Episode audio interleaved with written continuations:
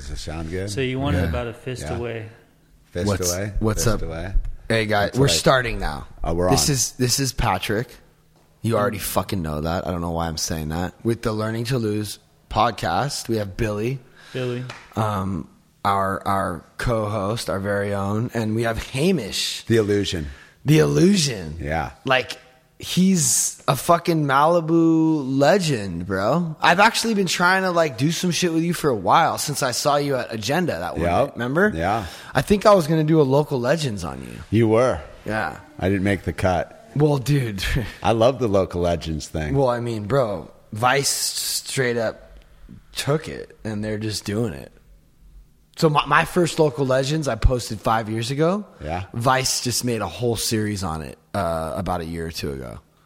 they interviewed the drummer and the guy. No, the no, they have the their own. thing. They did their own local legend series about Ah. every town has a local legend. So they just did it. It wasn't like I'm not saying they took my idea. I think it's not the craziest idea to think about, but we did.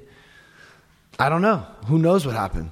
They're pirates. They probably saw it. And I don't know. Right? You you you you can think like that way, but I don't know. I mean, because I have a similar situation the hundredth monkey, though. They probably thought everyone thought of it at the same time. Yeah, that's what I think. Because I was also in this group called Hyper Crush, and we, you know, the Black Eyed Peas did a song that sounded a lot like ours, and like a lot of people were sort of jumping on the electronic pop movement, and a lot of people would be like, "Oh, they stole your," and I'm just I, I don't know. I, I don't want to be that guy. I'm that's with you. like I'm with you. everyone's taking my ideas. Meh, meh, meh, meh. Like I'm not gonna. I don't want to do the victim thing, right? I want to just keep it moving. So now our thing is learning to lose. That's it. Well, if you can't if you can't lose, you can't win. Yeah. How long has how long has illusion been going on? I've been doing the. Uh, I've been the illusion since uh, since the November 2010. That's amazing. Let me interrupt you. 2010. So, what's your handle so everyone can can see you on Instagram? If you go to Instagram, I I am Malibu Illusion on on Instagram. Uh, a hundred and I, I, I about 110, something like that. I've lo- I've lost some over the last couple months. just off, Mikey. Just off. Just off. It's it off. Yeah. So you've been at it for a decade. I've been at it for a decade. Hold up, though. This fool has over a hundred thousand. 110. Uh, yeah. Bro, let me just fucking give it up. 'Cause I'm not gonna lie, bro. YouTube. let me just say, you, YouTube is a motherfucker. yeah, it's a tough game. So man. will you just give me a tip? Give me some tips, bro. Consistency. You're you're kind of why I think uh, I'm over here and what, why, how I ended up here is you've got it is um, there there's my my avatar. Thank you, Um, sir. it's it's honesty, and and I do the one thing that I've never conformed to what is the uh, the current thing. Yeah, like yeah, I love that. I don't just do I just either. do what I do. Yeah, and I don't do edits. Yeah. I don't do jump cuts. If I have something to say, stay, say, I'm willing to stick my foot in my mouth and and roll through it. So if I, but I also do a lot of. I would say I don't. My thing that's kind of kept me going is I stay diverse. I don't just do like talking. I also Damn. I also review books and movies Thousand. cut my I- I cut my hair. I swear, I want to say I remember when you had 20k. I blew. It's it's interesting. I, I, I want to say that was like a year or two ago. It was like I stuck it. I stuck it like twenty five thousand for like five years. What? Yeah, and then and then it's really weird. I uh, I was sitting at the beach, and I was like, I'm gonna manifest some stuff, and I made a video about manifesting. I was like, I'm gonna get. I want the play button. I want to get the play button, dude. I, I just want for just as a goal to, to manifest towards Wait, what's the play button? the the YouTube play button when you get a hundred thousand. Oh my god, I want it so bad. I want the plaque. I want, dude. It's such a, So I it's such a goal of mine. Dude. So it's real interesting. I made, I sat at the beach. I made a video about what I wanted to manifest into my future, right? And and one of them was I want to get the the play button.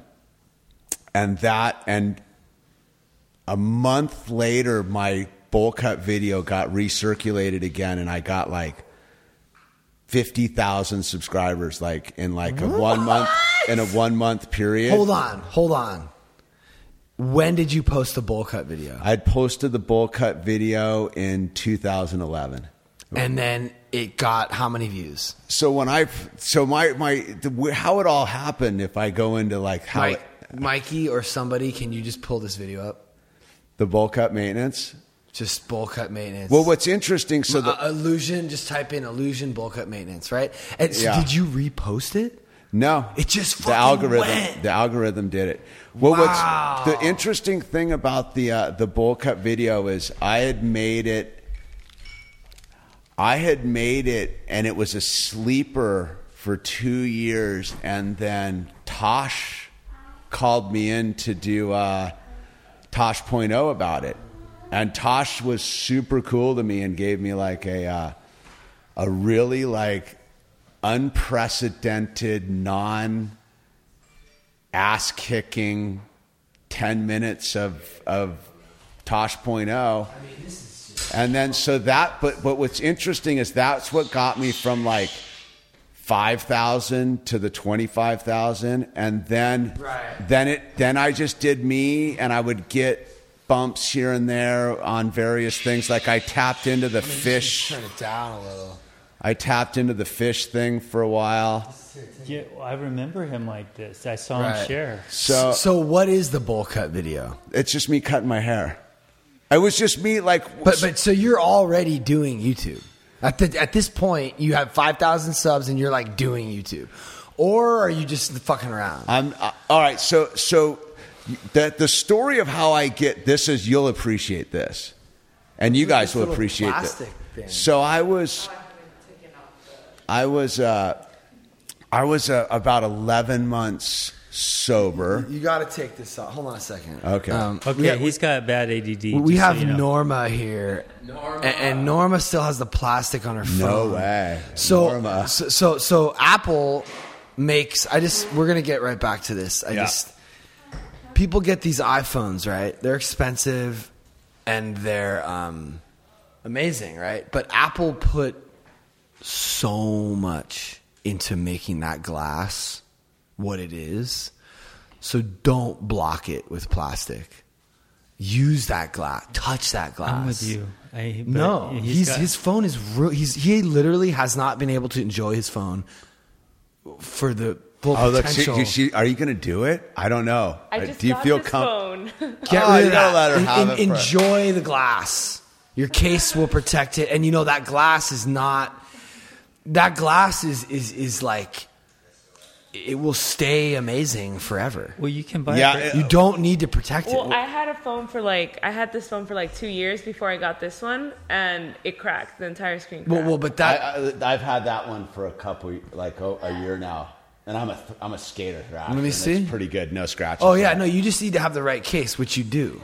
That case will protect your phone from cracking. You and just if it don't- does yeah. crack, just go get it fixed. I'll pay for it. It's pretty. Yeah, it's pretty. Once you once now you that go- you're in the fucking learning to lose like crew, like I'm, I just bought him a phone. I just bought three people brand new phones, Wow. Wow. and that's actually my phone too. I should have waited. No, no, no. uh, but like, Drop yo, it. I just want the phone. This no, is the I finally went and got a new one. But this is like everything. Like, could you imagine not being able to? i- i- It's everything. Okay, so we got our plastic off. Continue. Uh, oh, oh, how? So, so this is how I get started on YouTube, and it's a total uh, all, like you guys will appreciate it. So, I was 11 months. I was 11 months sober. I was working a constr- I had at six months sober. I was Joe Shaughnessy. You know Joe. I was I was crazy, and I was like, "What am I supposed to do with my like life?" And I was like, that day he picked me up and I was like, I, I was 40 at the time. And I was like, you can join the Marines. I'm going to join the Marines. He's like, well, Hold on, I just want to go back real quick. Um, Hamish was 40 when he started his YouTube career. yeah, yeah. Okay, so for anybody listening, that's inspirational. yeah, it's never too late. I just want to pause on that for a second, okay? Because Gary Vee talks about this a lot. And I'm 37 and I feel like um it's a wrap. And it's just not. if you had asked me at 39 years of age, if you'd asked me when I turned 40, actually, I was convinced my life was over. Right. That I was never going to find happiness, love, and that my athletic surfing and skating was done and life was over. I get, I I had the miracle of desperation. I get sober. The first year was, was a, a war zone. Six months into it, I'm with my buddy Joe and uh, my my sponsor, my guy who saved my life, who found me drunk in front of a liquor store. I'm in the car with him. I go, I go, I want to join the Marines, dude. And he's like, he's like, well, you know, I've known some people who've done that, and you know, you can do what you want. I'll drive you up there right now, but I, I, I don't think you should do that, but you can. And I go, well, what am I supposed to do? What am I supposed to do? And he's like, you know what you need to do? And I go, what? He's like, you just need to be patient. And I go, patience? What the, like, what? The foreign concept to me at 40 years of age is what is patience? And he's, he's like, just let life happen and God will give you the, the, the mission when the time is right. And I'm like, all right, dude. Move us. That was in July of 2010. Move me to November. I'm, I'm, I'm living in my, this little trailer my friend had given me. I'm working construction and everybody on my job crew is loaded one way or the other. I'm a solo sober guy at the job crew. I'm I'm living at this this trailer with with one electrical cord, no bathroom, no nothing. I'm showering at the Zuma Beach. I'm doing that. I'm staying sober. I'm gung ho guy. I call up my sponsor and I go, dude, I don't want to work at this job anymore. Everyone's loaded. I almost, this guy almost knocked me off the scaffolding, but and, and my buddy my buddy's like, well, then you shouldn't work. I go, well, I don't want to get blackballed because it was all the boys in Malibu. It's pretty tight knit construction world, and What was the? we were building a house down at w- Was it for Skylar? no, no, no. You know Skylar? Oh yeah, yeah. And you know John or Sicky Dicky? Oh, yeah, all those Or guys. you know uh, what, what's the other guy? John, Jonathan. Or, Hildebrand, yeah, yeah, Hildy. Sicky, yeah, That's my boy, dude. yeah. Sorry. So uh, Hold on a second, real quick. Did you it? remember Hyper Crush? Sicky Dicky, the shows they put on with us? I was so loaded back then. I I don't remember you much. probably were at I was probably causing trouble at the show. at the show. At the Malibu Inn. Yeah. So we played a lot at the Malibu Inn. Yeah, I was I was probably no doubt like getting kicked out or something Yeah. back in the day. Yeah. because that was sort of my With- M- we, we, we, MO. we started playing at the Malibu Inn with this with this promotion with these two promoters. Skylar, Yeah. Skylar was in. He was an electrician, yes, he is and an electrician became and became the mayor. the and- mayor of Malibu. But this guy would book. Uh, he was a promoter, and, and he booked us, and LMFAO would open for us, and we got them like their first shows at the Malibu Inn, and then Interesting. they fucking blew up. But um, so yeah, so so yeah, in Malibu, it's very. So, so I'm wor- so, Clicky. Like, so you I'm, think it's clicky out here. So I'm a, I'm a sober guy working with all these dudes. Well, one of the dudes at the job had been sober once. My friend Billy, and uh, Billy was this young, young uh, El Salvadorian adopted kid who had all the carpentry skills that anyone could ever desire. Was a master at it, but he had no like self esteem or whatever. And we used to he when we showed up at this met at this job, he was like, "I'm going to get you loaded before this job's over," and I was like, "Well, I'm going to get you sober before this job's over." And we were just worked together every day, and he always looked out for me, man. Billy was like had the most loving, giving heart ever. As his own life was melting down around him every day. He'd be like, "How you doing? Do you need a shower? Do you want to come by my place? Do you want to camp on my property?" Because I was I didn't have a home then. You know, I was sober guy with nothing. And And he wasn't sober. no, he wasn't, but he had got he had been sober, so he knew what I was up against. But but And- so but, but was he? well, this is where you. Hold on, this is just uh, So so as so as uh, do you want me to wait? No, no, keep going, keep going. So as as as as Billy and I are working together, he begins to to come around to to wanting to be sober again because he had two kids at the time, and I was like, dude, why aren't you should be the sober guy? I got nothing. You should be the sober guy. You got all the skills. I'm a late bloomer at this. Like I'm not that good at carpentry do your thing and, and he was he, right at the end, he was like, All right, man, I got to go serve 30 days in jail. He's like, Will you give me a ride down to jail? And I'm like, I will give you a ride to jail if we can do a meeting on the way to jail. And he's like, Yes, I want to get sober. I'm going to go I'm going to go to jail and I'm going to be that's going to be my first 30 days is in jail. We're going to go to a meeting on the way. Well, that there was some stuff going on in his life that that that right then. So I at the same time I like didn't want to be on this job and my sponsors like you're going to stay on this job because your primary purpose is to help Billy get sober. Like I wanted to quit because it was dangerous and it was everyone was loaded and I was afraid of getting hurt on the job. And he's like, your primary purpose is to stay on this job to, to help Billy get sober. And I'm like, all right, man, I'm going to stay on this job to get Billy sober. I hung up the phone with Joe and, and my friend Matt called me and he's like, Billy's died on his motorcycle drunk in front of our house, dude. Like he's dead. Like just like that. And I'm like, I, I'm like, oh my God. So I call up my sponsor and I'm like, dude, Billy just died on a motorcycle drunk. And my sponsor screams through the phone. He's like, did you get the message? Did you get the message? He's screaming at me. Billy died to deliver you a message. Did you get it? And I was like, uh, and so I went and I sat and I thought about it and I was like, well, what was the message that Billy was was giving me at the time? You have to understand, I'm like a hermit by nature. Like I'm not an outward guy. Really? You don't? You seem like Yeah, it. well, well, so Billy was the most loving human being I've ever like known, and I was like, all right, I have to like give of myself. I have to open myself up and be loving to the to, to people like he was to me. He had no need to do what he did for me. He just he was that dude. And I was like, I, I, I need to do what he's he does. I need to em, emulate his life to honor his life.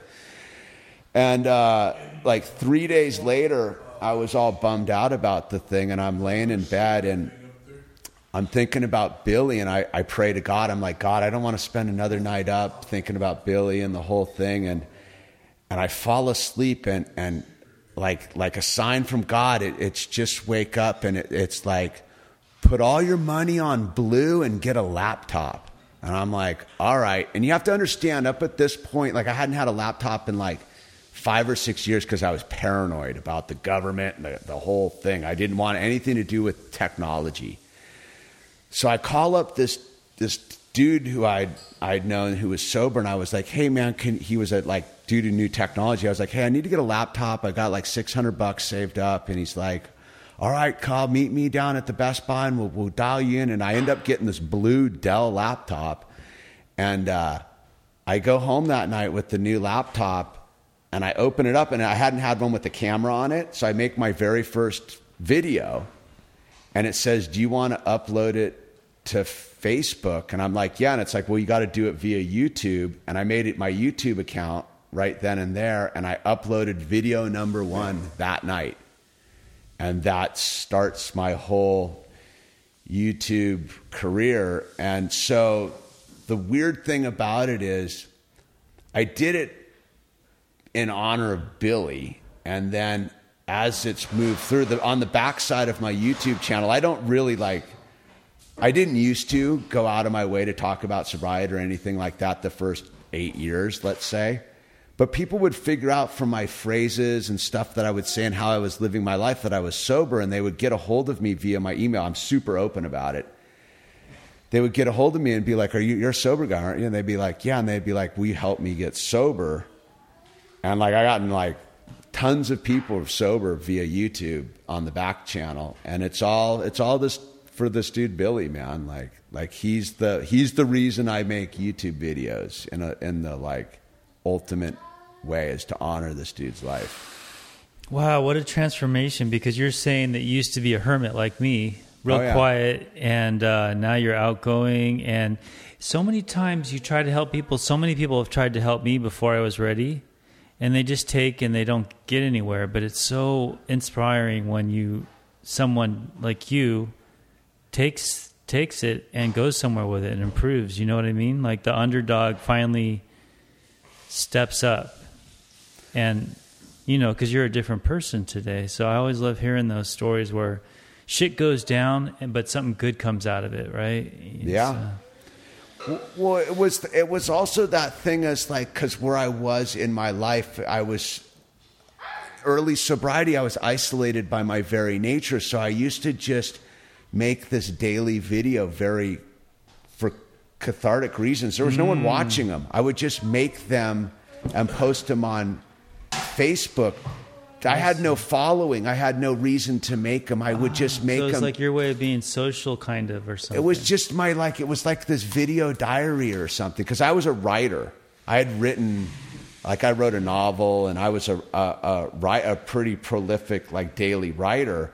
And then this YouTube thing happened and I was like, all right, I can make my daily little chat. And then I kind of was getting sober with these 19 year old punker kids and they had this band called Run Man and I used to go film be the filmer and post that on my YouTube channel of these punk, these sober kids who were punkers, and I would hang with them.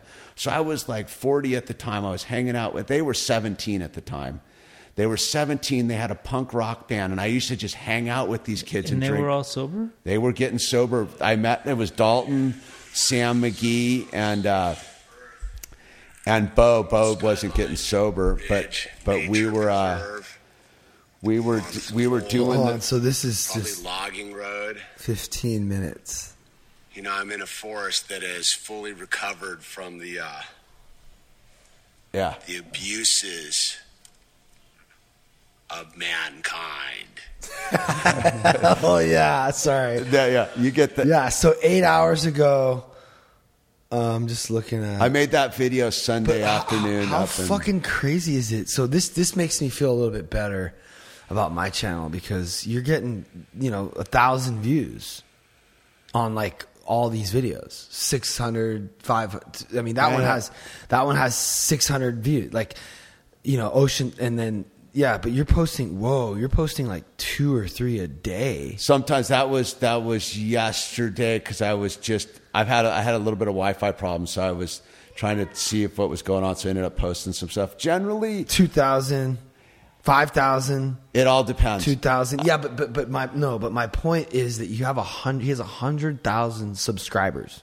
Yeah. What do you have? How the fuck are you not getting at least five thousand on every ten thousand? I mean, it doesn't make sense. If there's a hundred thousand people, that's the algorithm. That's what I'm Well, talking you- you- about. It's well- fucked up, dude. Well, no, it's it, like you got to also understand is like the, the way I do it.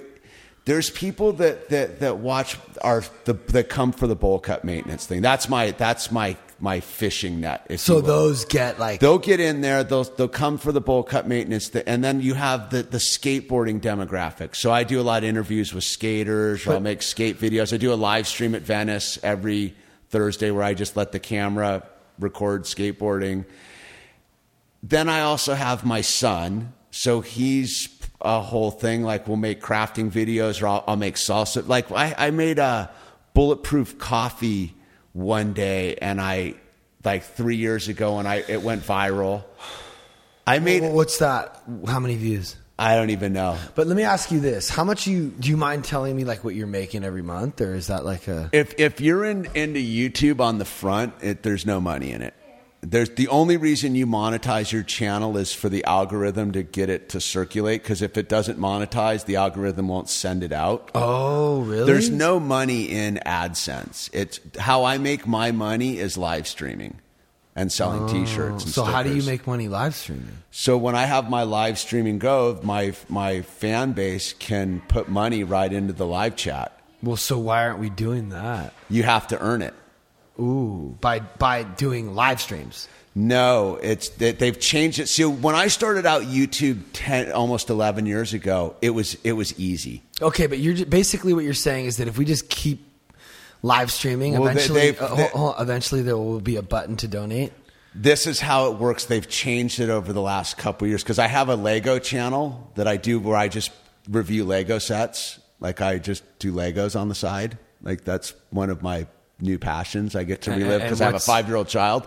What's that channel? Um, it's uh, Alan Hamish's construction, I believe, and it's just me and my son. I'll just do live streams where I just there's no one. I have like a thousand subscribers. Right. But so, but I'm trying to get it monetized so it gets out, so I get into the Lego sphere, so I can get on the uh, the the the Lego thing where they send you Lego sets. It's my big goal. But it, it's really, it's really just, it's my meditation channel, if you will. So I, I, so my live streams can get pretty sassy sometimes about like what's going on on the world, but they'll also be very heartfelt. Sometimes I'll just talk about like life and my garden. on on your Malibu Illusion channel. Yeah, so And you'll make, so, but then I'll go to my my Lego channels for my fan base that we don't talk about anything but like Legos, like like and vanilla stuff, super vanilla. Because I'll get super fired up about stuff on my other channel. It's like Free Fire Zone. So like, I mean, if you don't mind me asking, like, uh, how much are you making altogether on the live streams and the So if I if I well, it's it's again it's it's couple like, hundred here, a couple hundred A- there. again it's it's uh, it's so hit or miss is is sometimes i'll be i'll be there and someone will drop 400 bucks in there dude. Sometimes i won't make anything but it's a little extra it's- cash. it's That's- yeah. fishing where where where the consistency comes in is is again is merch like like i have my i have my t-shirts and my hats Hold on a second.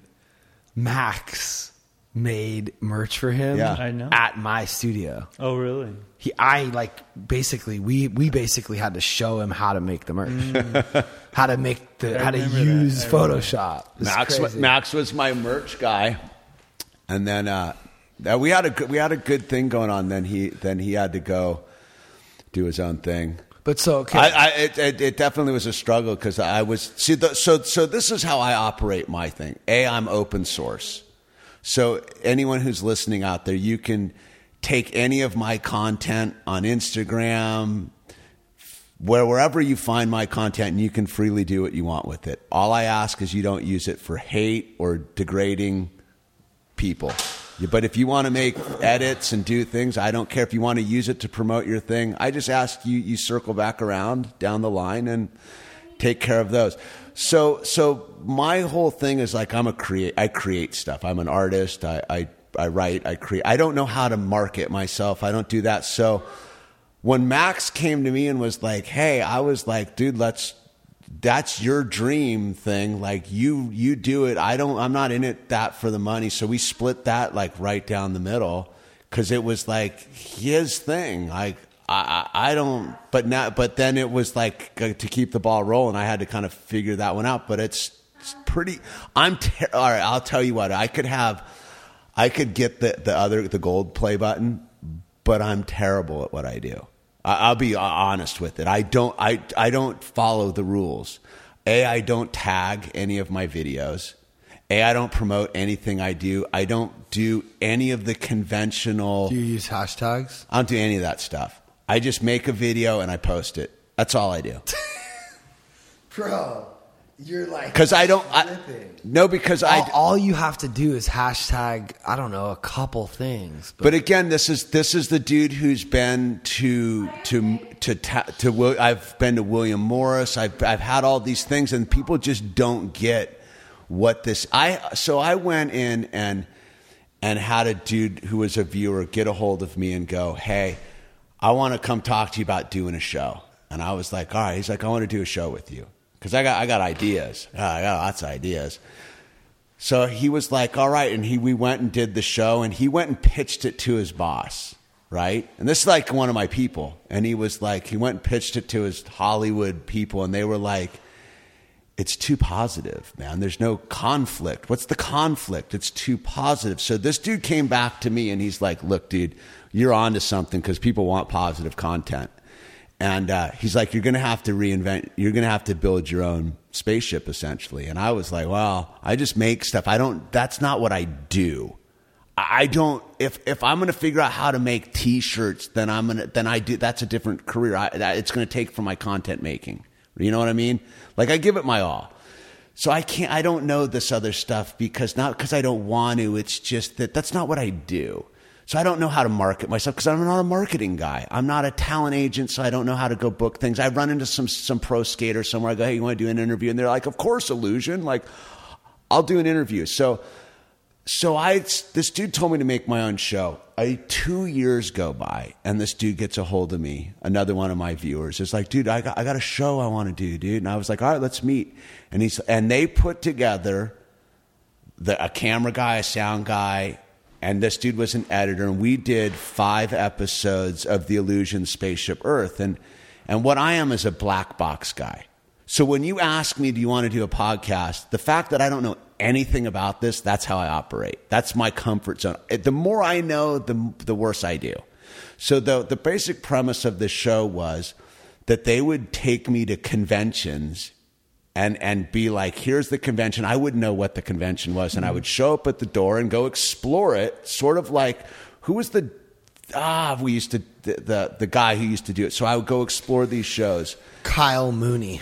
No, it's uh Kyle- Kyle, Kyle Mooney bid on but bid on Huell, he's- Huell, Huell, Huell Howser. Huell Howser was a big fan of mine growing up, and for those of you who don't know, Huell Howser was a public access guy who did all these great Wasn't it California Gold or yeah, something? yeah, yeah. California Gold with Huell Howser. So that my thing was was be, before the I was before all the Kyle Moody doing this stuff. Where I was, so I went to like I went and learned to pole dance one day. I went and well, I learned to pole dance. I went to the knitting convention. I went to the Pirates convention. Uh, we did five episodes. Was it fun? It's the the greatest time ever. But why it was fun is because it was their dream. I was just a player in their dream. That's what was cool about it. I I live in myself 24 hours a day. I I am all I want is someone else to be like, "Hey dude, this is what I want to do. Will you be part of my dream?" Yeah, I'll be. So when you're like, "Hey, do you?" I go, "Dude, I'd love to be part of your dream, Pat. I'd love to be part of your dream." Heck yeah, because I live in my own dream all day long, and self can't reveal self to self, dude. I'm stuck in here, and I don't know what I got, don't have. I don't know, but Well, I. let's uh, let, let's let's let's go there a little bit. Then. okay, let's go. Okay, I'm gonna I'm gonna use the restroom real quick. Okay. yeah, I, I, I want to get to some learning to lose stuff, and Oh um, yeah, yeah. That's because that's what it's all. and maybe a little bit about the meeting, but I guess uh, so. I just want to touch on this is kind of a crazy thing because Norma is here, and she. Uh, can you just talk a little bit about how, why you're here and what you're doing? Yeah, let's hear from Norma. Yeah. Um. So, so I found Pat on TikTok like at the beginning of quarantine.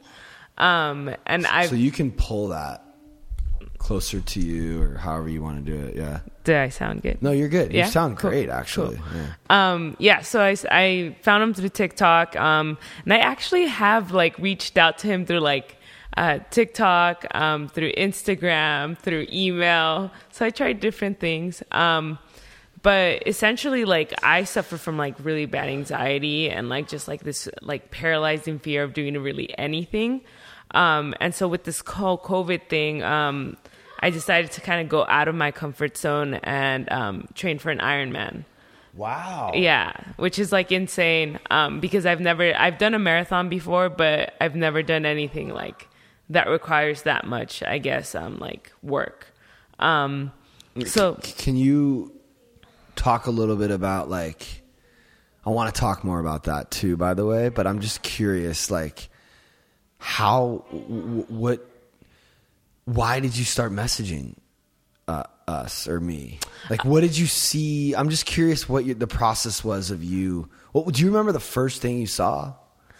Um, I it was some it was one of your like early early videos where you started talking just about like like how many years you were so- sober. Uh-huh. Um, but Was I just like sitting here in this chair like with my shirt off with like a mohawk talking about sobriety? you no, I think you had like pink hair. Uh huh. You had the pink hair when I started watching you. No, it's funny with the with the. I, I feel like in the beginning, the the loudness of my look, like, got people to be like, "Wait, what?"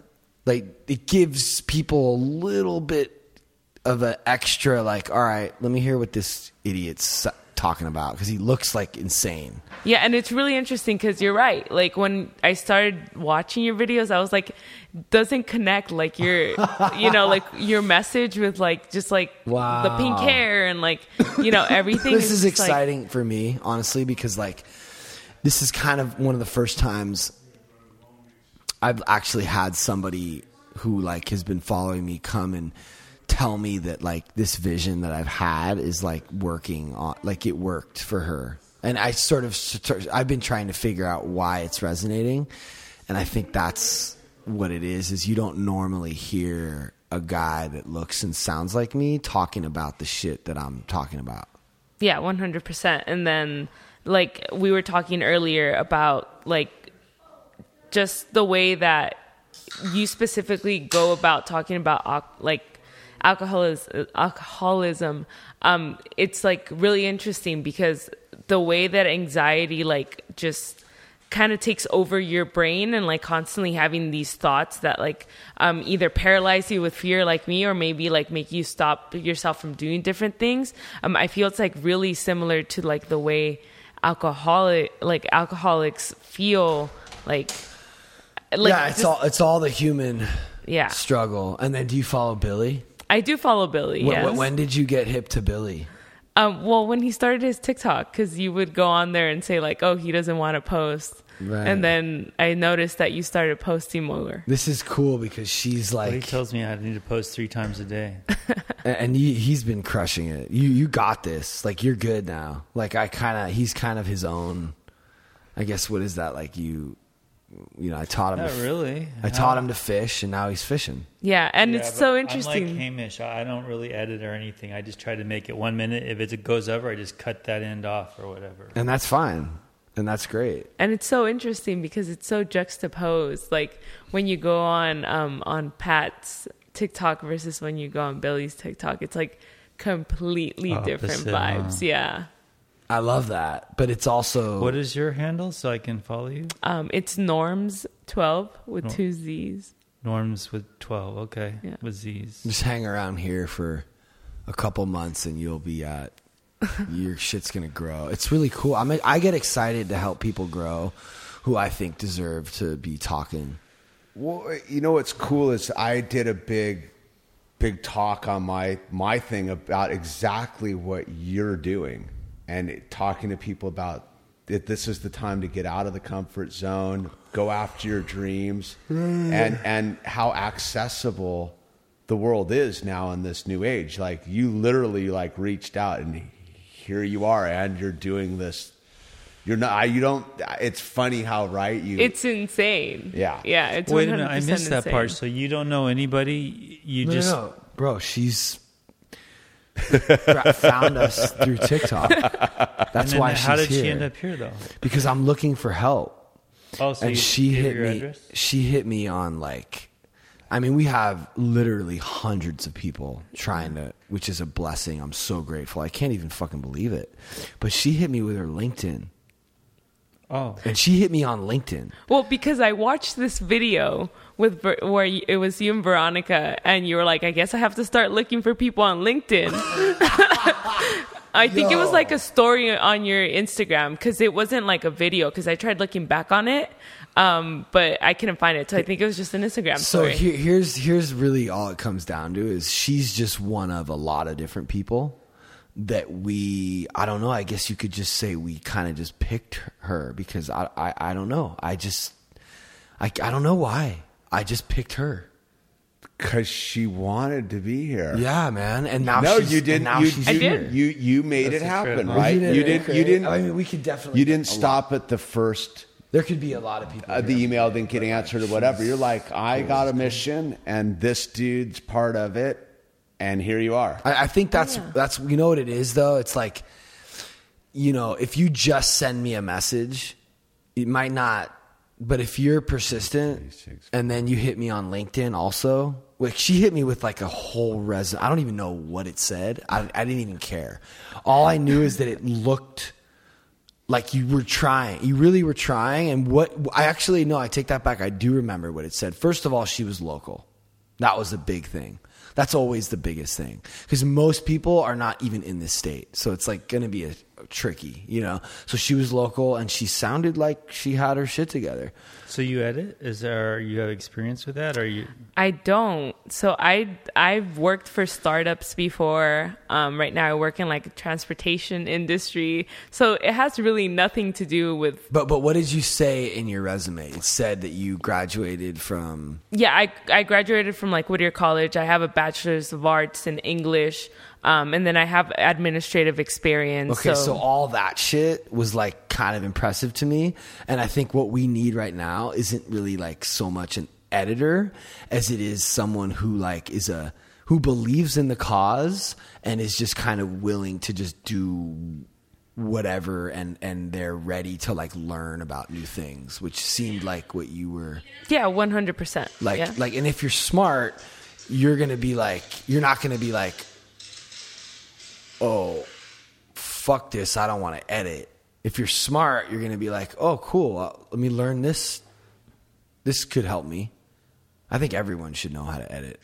Yeah, and I think it's always good to learn like new skills and Yeah. kind of get out of your comfort zone and try something new. Like he said, like um, right now is like the perfect time to just learn something new and get out of your comfort zone and just So, like so, so what, what, what I'd like to do, if you're down, is I'd like to start like right now.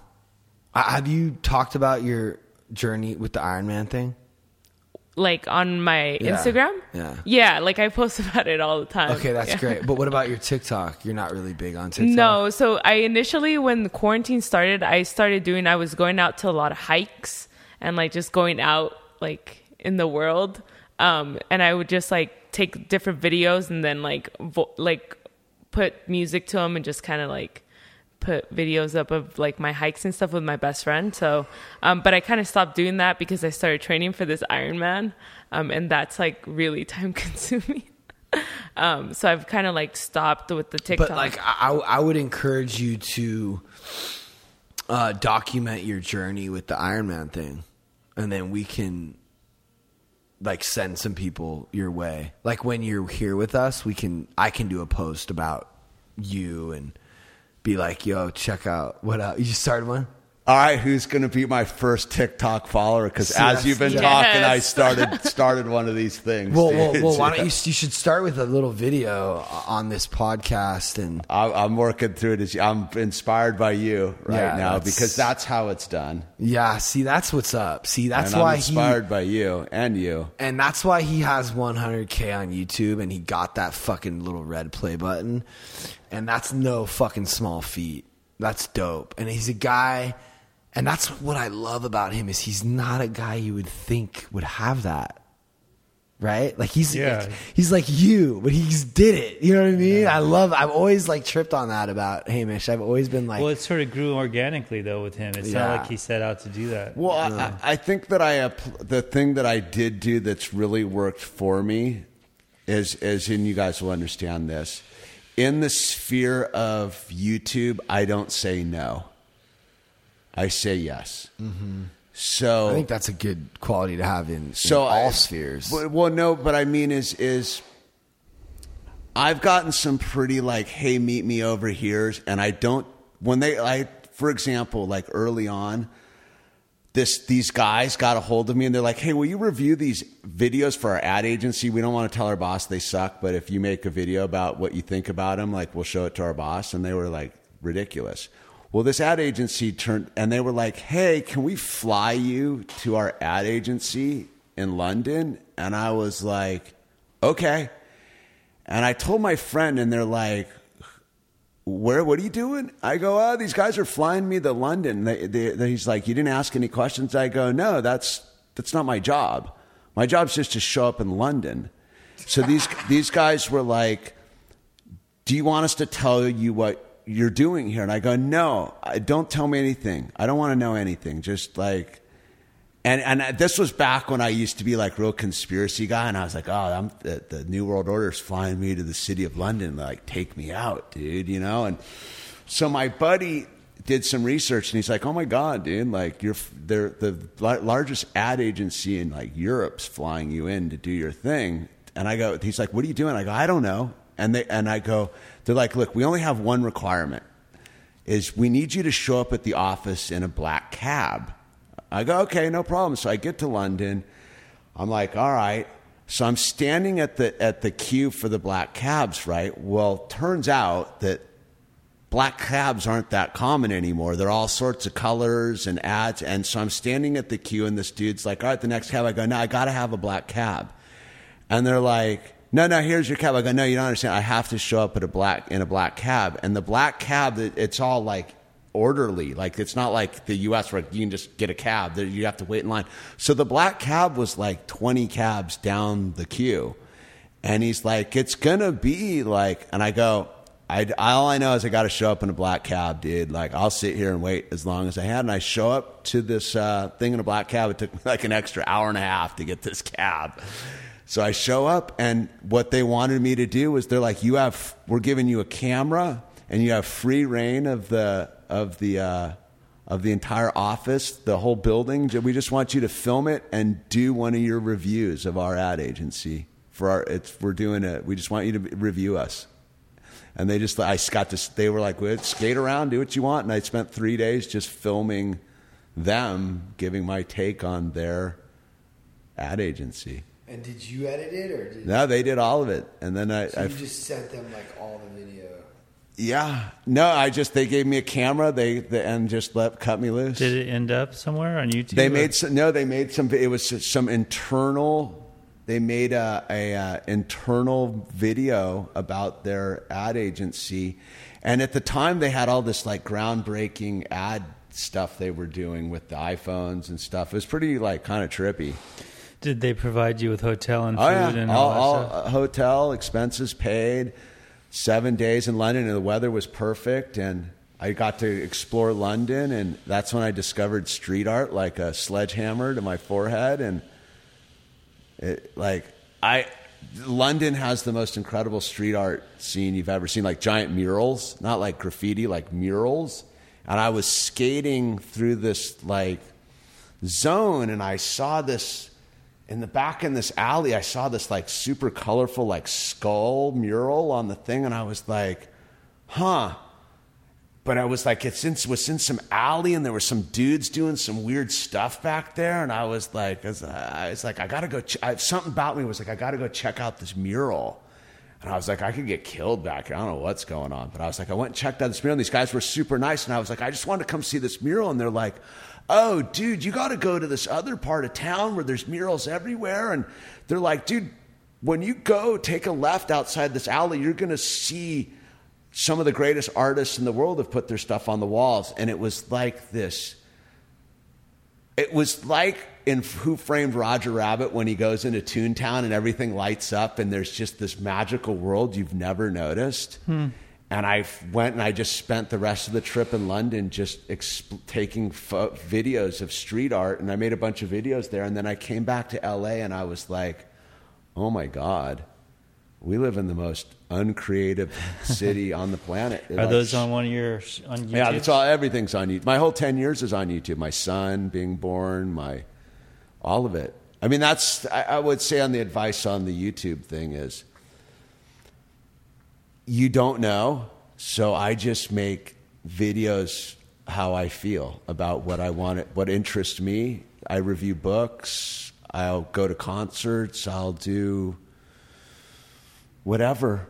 I don't care. And some of them Are you surprised sometimes when one goes and you're like, I wonder why that one went? And Yeah, I, I was. This one video went viral that I. It was literally. I went. I, I broke my surfboard surfing, and I couldn't get this motorcycle I'd bought started. And I came home, and someone had sent me a Phish ticket to like the band Phish in the mail and I made a two minute video about how like my day was terrible, but I got this Phish ticket and this is going to be rad. That video got put into the, the Phish blogosphere and blew up. So I had this huge, so I have this demographic of Phish fans that hmm. follow my videos. And hmm. then I got a demographic, a sober thing. And then I have the weirdest demographic is I have like 40 plus housewives and 24 and under boys. men, and they they're that's my demographic. Older housewives and younger men. Yep. I, I if you if you look at my demographics on the thing, like I am the target market king, dude. Like I went when I went to William Morris, I tried to sell. They just couldn't figure out what my trip was, dude. Like, because I don't. I don't I, bullshit. know what it is. The girls think you're hot, and the boys look up to you. It's something like that. Yeah. It's something weird like that, and I and I and I stay pretty true. I, I get pretty emotional on there sometimes. Like Yeah, I, well, I mean, I'm not saying your content's not good, but I'm just saying that you know that's probably it. Sure. No, no. There's a there's a component to the weird. It, it's a, definitely a trippy world. Like like, but I go and if if Nora Nora Norma. Norma if Norma emailed me and was like, "Hey, I'm passing through town. You want to get a cup of coffee?" I, the YouTube rules, I would say yes. Yeah. No, I've been I've been saying yes to TikTokers. I got actually a couple numbers now, and I'm talking to them and stuff. And yeah, why not? Well, that that's that's what it's all. They don't about. live in this. They don't live around here though. But so Well, this the script is flipped where where the, the audience is the star now. I'm just so so th- when I started doing live streams, I started live streams after the fire, real like really for real.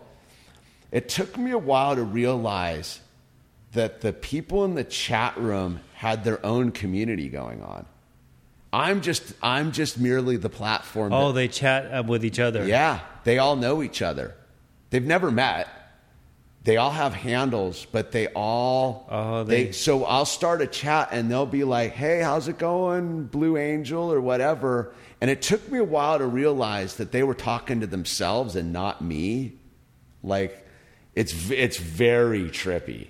Huh. It, it, it's so, So, they tune in with each other and, and Via not- me. via you. Interesting. Yeah, and and, and it, it's this weird world where like, like I am the the the tent pole for their own circus. Like, Do you know how to work Upwork?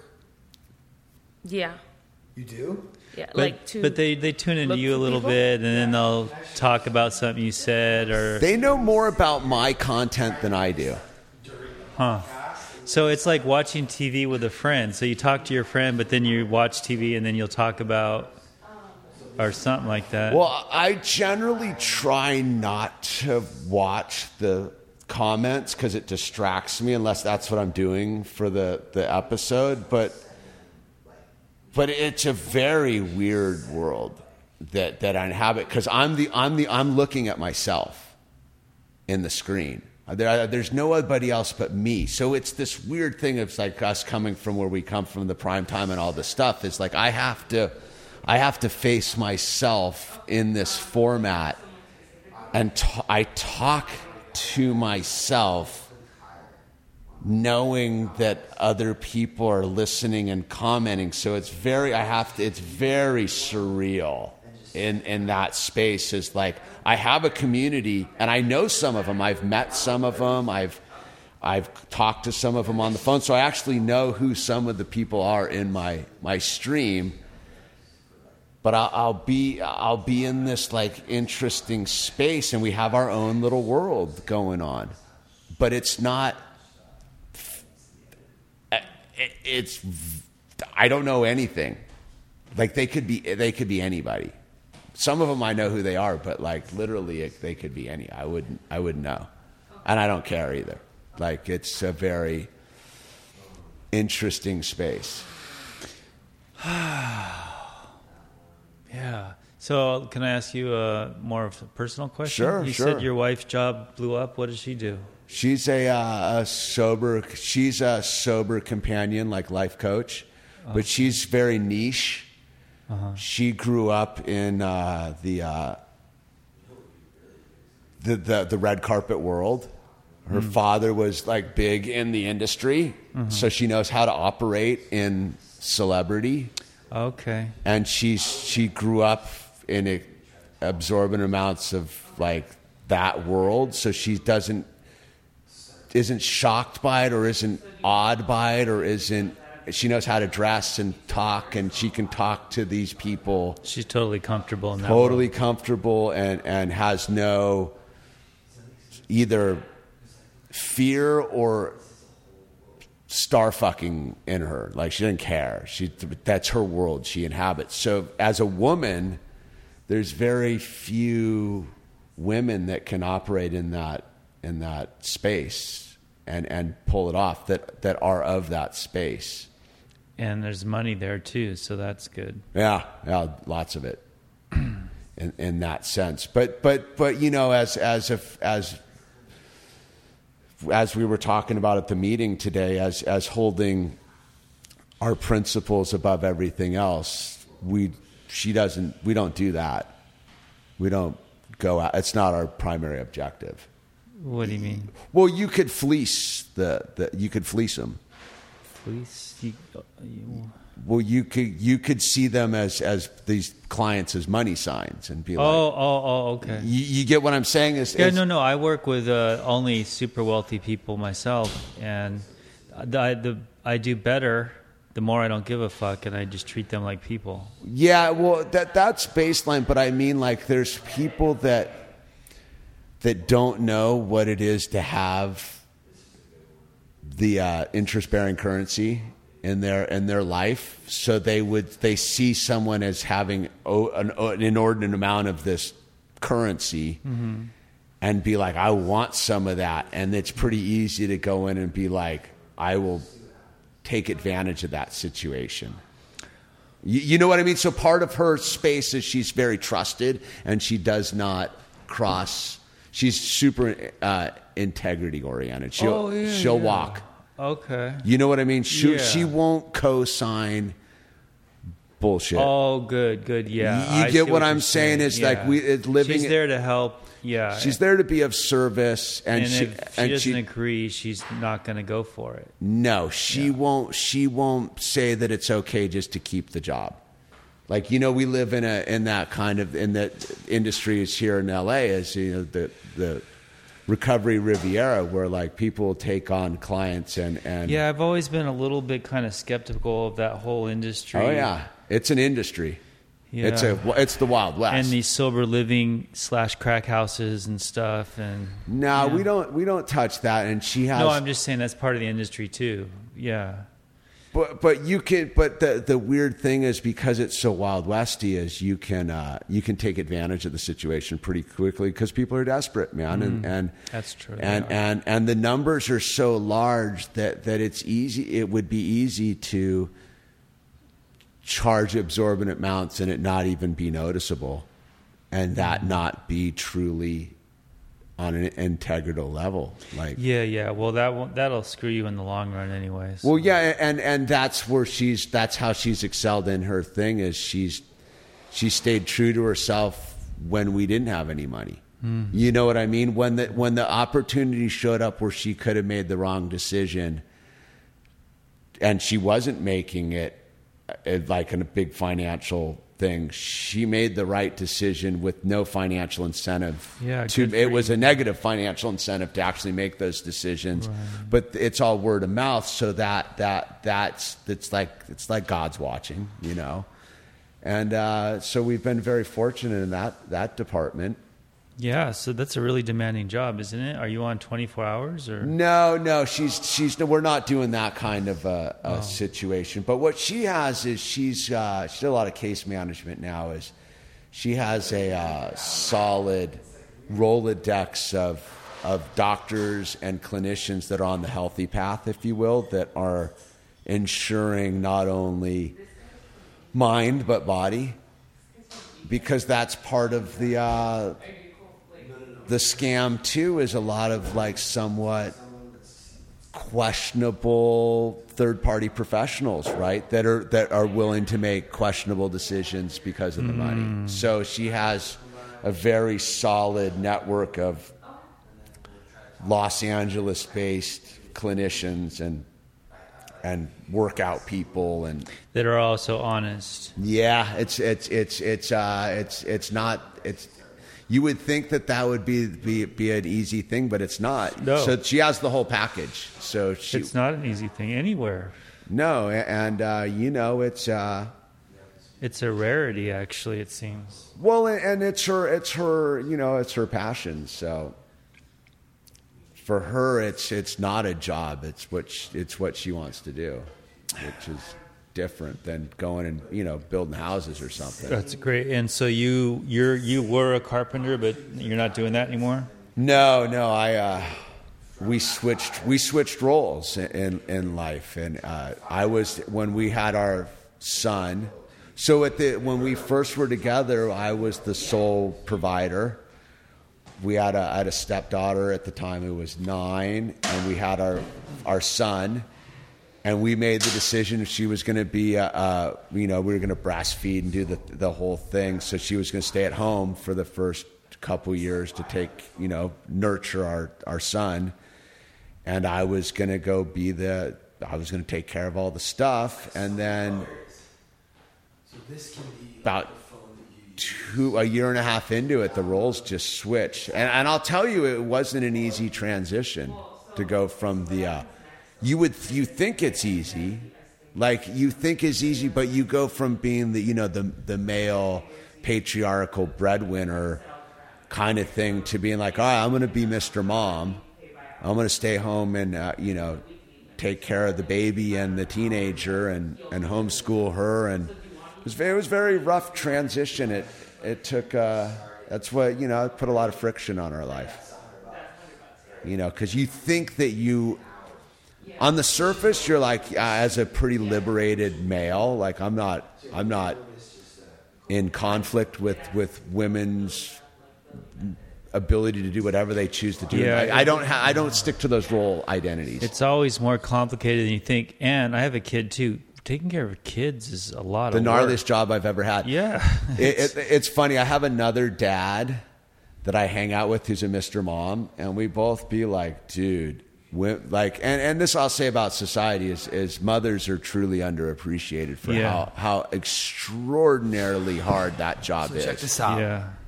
As, a, as Norma is literally hiring a guy in Egypt to edit my videos. look at her go. I'm saying you can do that. I know. You already know. I don't, but I know You you, can. I, I need you to like blow me up, dude. Okay, well, look, let's. We, we, we, we, we've been talking for an hour. I'm looking at the, the waveforms here. Yeah, yeah. I've never had it look like this. Or is that good? No, it, it's it's just you talking 90% of the time. Yeah, talk. I love it. It's fine. I just. You, we- you we- were gone. I know. I kind of just got up and because you guys seemed like you were doing your thing, but what's how can we tie this back to learning to lose here, Billy? You can you help me out Well, I'd say one thing. He seems interested. Yeah. So in what? learning to lose and No, I'm he's a- saying like yeah, learning to lose. I mean, he's sober, yeah. so we, we were talking about God earlier in our meeting, and um, you shared some stuff that was pretty profound. Well, do, do you Yeah, remember? no, I, I agree. What did he say? Um, just it's the principles, but the way he says it, it gets into your No, but noggin. but but, but I I'm, don't I'm- remember exactly. What I he said. do. Okay. Um, so you said you shared about um, oh, what was it? By the way, this is my favorite topic, so I'm all in. Yeah, now we're getting to the Yeah, yeah, this is the we good know who he is now. Yes. Um, but let's what what was it you were saying something about um Well, I was I was talking about the the external the external struggle manifesting outside when it's really an inside job. Oh, Yes, he was talking about ev we're always looking at all the problems in the world and but we are the world.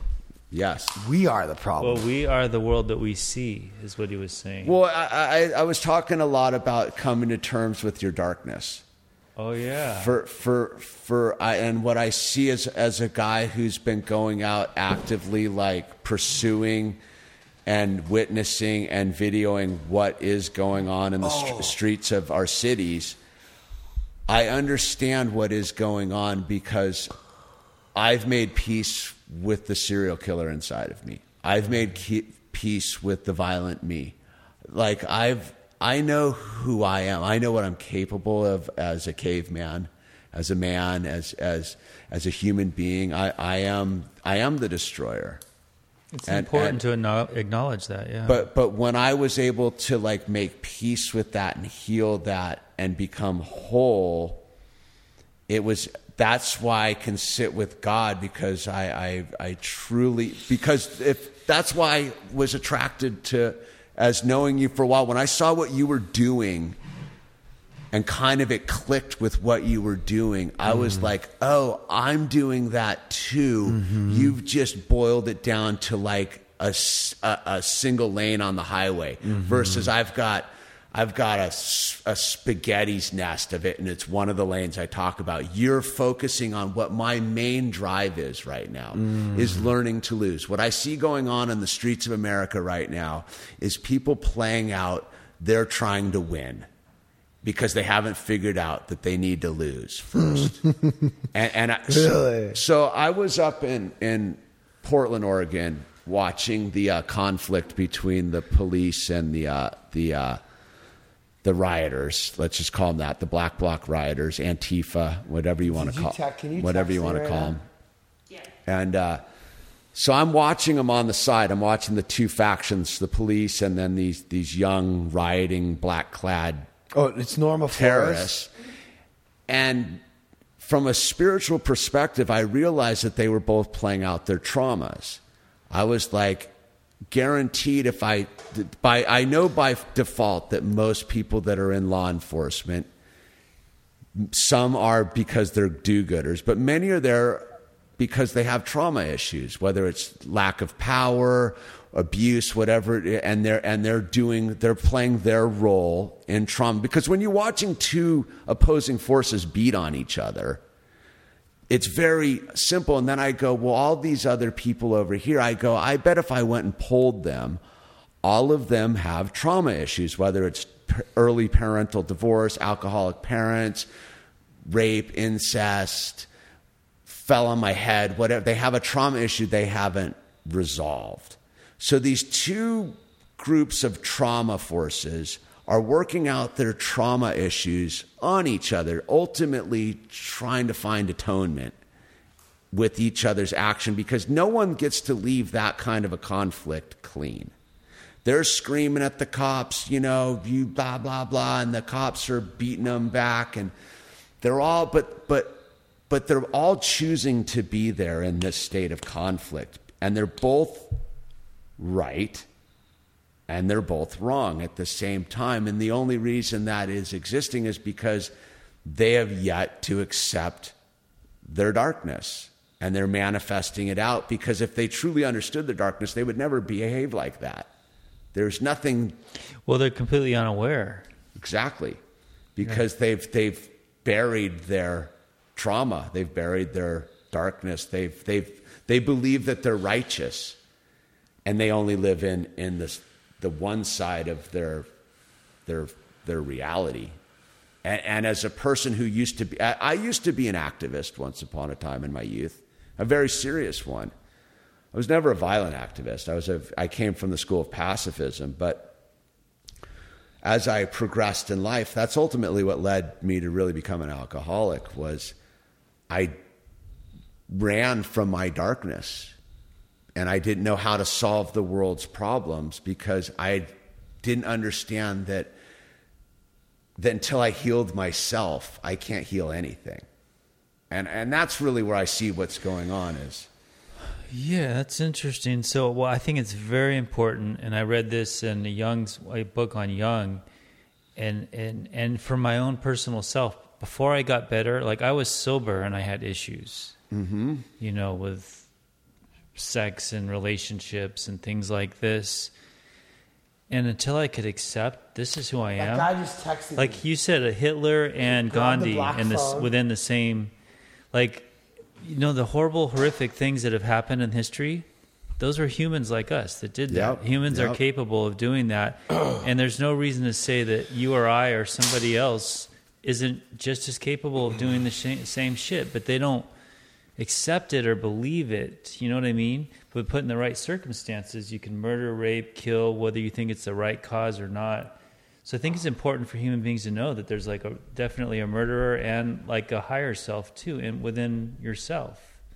Well, absolutely. Well, I, I- again, it's like un, it's like the untrained Six, human six, six, human six, six. being, right? Is is as a person who I'm fully capable, and therefore I don't need like like some of the nicest people you uh, meet will- are trained to like end it for you if if they were so. But that's why they're so kind. What It's do you ca- mean? Like Like if you met if you met like a, a, tr- a true person who has the skill set Like to an like an MMA fighter an MMA fighter, Navy an, an assassin, yep, a Navy SEAL. They they're generally very mellow, nice, kind people that actually offer you no harm because they don't they don't live in fear of you because they know, and it's the same reason. Like I don't live in fear of anyone else. I I'm fully plugged in with with how violent I am on all levels. I know my mind. I know how dark it is.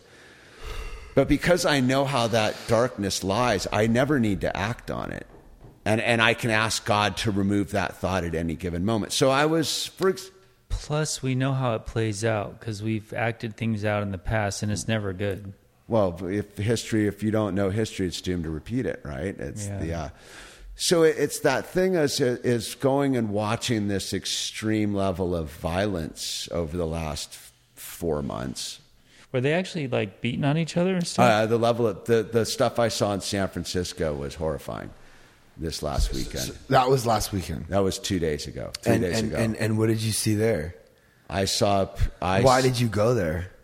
to to witness And to film? to witness and film because For people people channel? don't understand what's going on in our country. is It's very serious and and What what are they? What what's going on? They, they're fighting about the politics, about Trump or what? It's deeper than that. It's it's. Uh, I mean, it's it's kind of off subject with learning to lose, but there's a definite militant insurrection in this country right now, and they have are clearly stating and showing their out and out violence, and they're willing to commit violence, and and So I- Black Lives Matter. it's been hijacked by Antifa. Uh, yeah, okay, but that's what these riots were. You you saw riot. They were what? They were Black Lives Matter. there was riots. riots this weekend There's riots every weekend somewhere in, in America. It's it's going on all the time. for what? For what? I thought that was over or kind of resolving itself. because there's there's people who No, sta- no, no, we're not saying. It's Black Lives Matter. you got that there's I'm not saying what is it really. I'm saying that's what it's. What are they gathering behind? yeah, That's- what are they gathering behind? they're gathering behind Black Lives Matter. Correct, but I have to Now be, we can talk- Well, okay, we- I just want to be clear. Is is But first, let's at least talk about what they're gathering, and then we can talk about yes. whether Black Lives Matter is a thing or not. Which I agree. with most people don't want to recognize that because of the linguistic trap of Black Lives Matter. Is is it's it's a, a very well organized linguistic trap. So most people feel very uncomfortable identifying the banner that they're using to do it. So I was up in San. Wait, Francisco. wait, wait. What do you mean? So when you get out and say that that the modern American terrorist insurrection is Black Lives Matter, it makes it's a linguistic trip to make you seem like you're against Black lives, but that you're against civil rights. As a, as an active civ- civil rights advocate and participant, I'm 100% for Black Lives, but as as far as the movement of Black Lives Matter as it's been infiltrated by Antifa, I have to call it out. But that's a very tricky Yeah. narrative See to, what to you're skirt saying. because now I've instantly put myself as that guy's some sort of right wing yeah, yeah, extremist. Yeah, I- I- Everyone's Nazi. afraid to say anything on No, But I'm not. No, I'm not either. Actually. So when I So so here's the thing. The first like right when this shit started, I didn't even know about that, but I just kind of I always felt like yeah, it's about something bigger, like like class. Well, uh, class. So I Classism. went. I went down to Fairfax and live streamed down at Fairfax, right when it was went back in June or at the end of May, whenever it was, when Fairfax went sideways uh-huh. and they destroyed destroyed Fairfax. So I went down there and filmed, and there was three distinct operations going on. Well, four. There was the police, There was the civil rights movement, which was multiracial, multi everything. A bunch of people standing up for civil rights in front of the police. It was very brave. I stood Oh, with and the, then, okay, there's four. You're on the second one. What's the third one? the third one is the Antifa black bloc terrorist, and, then the the and the one? fourth one was straight looters, who were Okay, So, right. so what's you- the t- black box terror? What is it? That the pallet, the brick pallets, and they, these motherfuckers were going hard. Can you Yeah. just because I'm not really sure. Antifa is what? Right. Antifa's another linguistic trick is they're, they claim to be anti-fascist, but they ultimately are the fascists. It's And so, what are they doing there? they're destroying stuff. Well, what's a fascist? Anti-Jew? Isn't it a Jewish thing? Fascist. Well, fascism, fascism under its definition is the merger of, of state and government in one combined unit. It's sort of like communism light. Wait, it's sort of like what? Communism light. Communism light. Oh, okay. So it's so it's merging government and and corporate. into- Corporate? into one what, what, cohesive did- body. but you said government and state. well, the state, the state is the government, but So Hold on. Antifa's a corporation.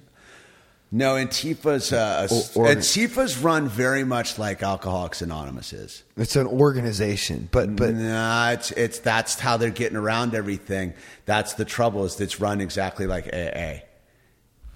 So your your your Rose City Antifa is an is an autonomous group of people all underlying using the same principles and stuff, but they don't interconnect to the other group. Okay. So um, Antifa or uh, uh, fascism is the the state and the it's the government trying to do what? Well, this, the government and the corporations trying to control the system How? The people. by control, just total control. Okay, but wha- how? What do you mean how? Well, How? they're, they're, they're busting what's- up. They're busting up and causing damage, which is causing fear, which is able to give them control. No, it's not. Yes, it is. No, it doesn't. How does fear give them control? Because everyone's afraid, Okay. and so they're all doing what the government tells them to, so they can be safe. Yeah, but Antifa. So Antifa is the government. So Antifa's But, basically wha- but so okay, so Antifa gets everyone scared because they they're fucking shit up, right? So then, what are they asking for the people to do? Antifa? Yeah. Well, they're united with. If it's truly fascism, they're in bed with the government. Yes, and that's what nobody understands. Is they're not they're not in bed, so to speak. But I, what I'm what I'm witnessing and trying to expose is they're useful idiots to bring in the police state. So the government is using them. The for their government isn't the government isn't so much. They're just letting them do. that. Yes. but they're, hold on. they're capitalizing because they'll use anything they can to get more control. So Yes. this is a this Yes. is an avenue of control. So if you saw the if you saw the, the outlay of, of of police force in San Francisco this weekend, you would be like, so their their whole thing is they're anti cops. They're supposedly fighting the cops and the power structure. There is more resources showing up than ever before. So so basically, what you're saying is they're fucking shit up, and the government's letting them fuck shit up so that there's a reason to have more police. yes, yeah, Now, now that's what's happening. That right? is what's I don't like the generalizations. Okay, so now, now we have more police on the streets. It's not just more police though. right. What else is it? It's now they're they're going to protect us, so that we'll give them we'll make laws Yep, that we wouldn't yep. normally make, mm-hmm. Billy which won't change. Now we're talking like mm-hmm. what? Well, so you look Like at like you- the Patriot Act. Yeah, like that's Yeah. an example. That's a big example. Let's yeah. talk about it specifically. I don't want to do the general thing anymore. Well, that's how we 'Cause get to the specifics. Right. I know. I'm I'm trying to get to the specifics, but but the but the answer when I ask a question of like, how are they trying to control? The answer is like by inciting fear. Okay, and then what? Like, you know what I'm saying? uh, the answers are always like general answers, and I'm doing the same thing. But I want to start trying to really figure out what's really going Well, on. uh, I got- okay, so now we hold on. Okay. I Okay, so now we have more people, more cops on the street, and the people believe that what that they're more the the more cops are on the street, the safer they are? I don't know because they're fighting the police. They're You know what I saying mean? Like okay, so uh, okay, so then what's the end game? The end game is, well, this is my opinion. Nobody else, and please don't kill me on the way home. But I think that we're the government wants complete control, like a communist type of situation. Oh, yeah, Joe Rogan talks a little bit about this. Like, like so basically, Social- They want they want people to allow them to microchip them, track them, have all these rules with this, starting with the mask. You have to wear everywhere. You can't go in here. You can't do that. You got to do this. You got to do that. Yeah. Um, and it's a slow process. And then before you know it you're boiling. You're a frog in boiling water. But i just want to talk more specifically about what why and what specifically. Like what? What what what what is your what? like why what? What do they want from us? Control? Okay so Uh, it's no, it- no, okay no, control oh, me. I no, don't no, no, no. It's uh, I, I- I know exa- this is this is what it is. They want to sever your connection to God. that's No, no, no. It's it's super serious on that level because we're here to talk about God ultimately, and everything I'm going. That's why you were saying this is all related That's why this is all Now, related. okay, we're now an hour and a half into the podcast, and we have finally arrived at why I want you on the podcast. Yeah, yeah, we're we're here. Well, We're we here. Need, we, We need got to- there. we- We're here. So he thinks. But okay. No, he thinks that all this shit is happening so that people will. You know what's crazy? What do you mean? This is what I- raised no, I by wolves. This is saying. raised by wolves.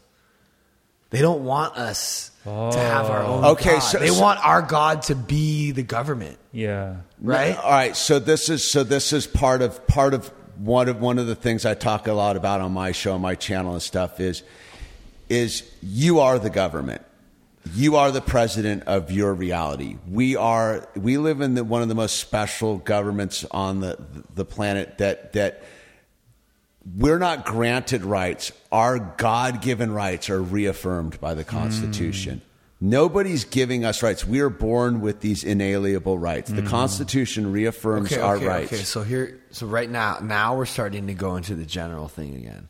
So I want you. No, that's talk- very specific. No, it's not. Absolutely. No, you want to know what specific is?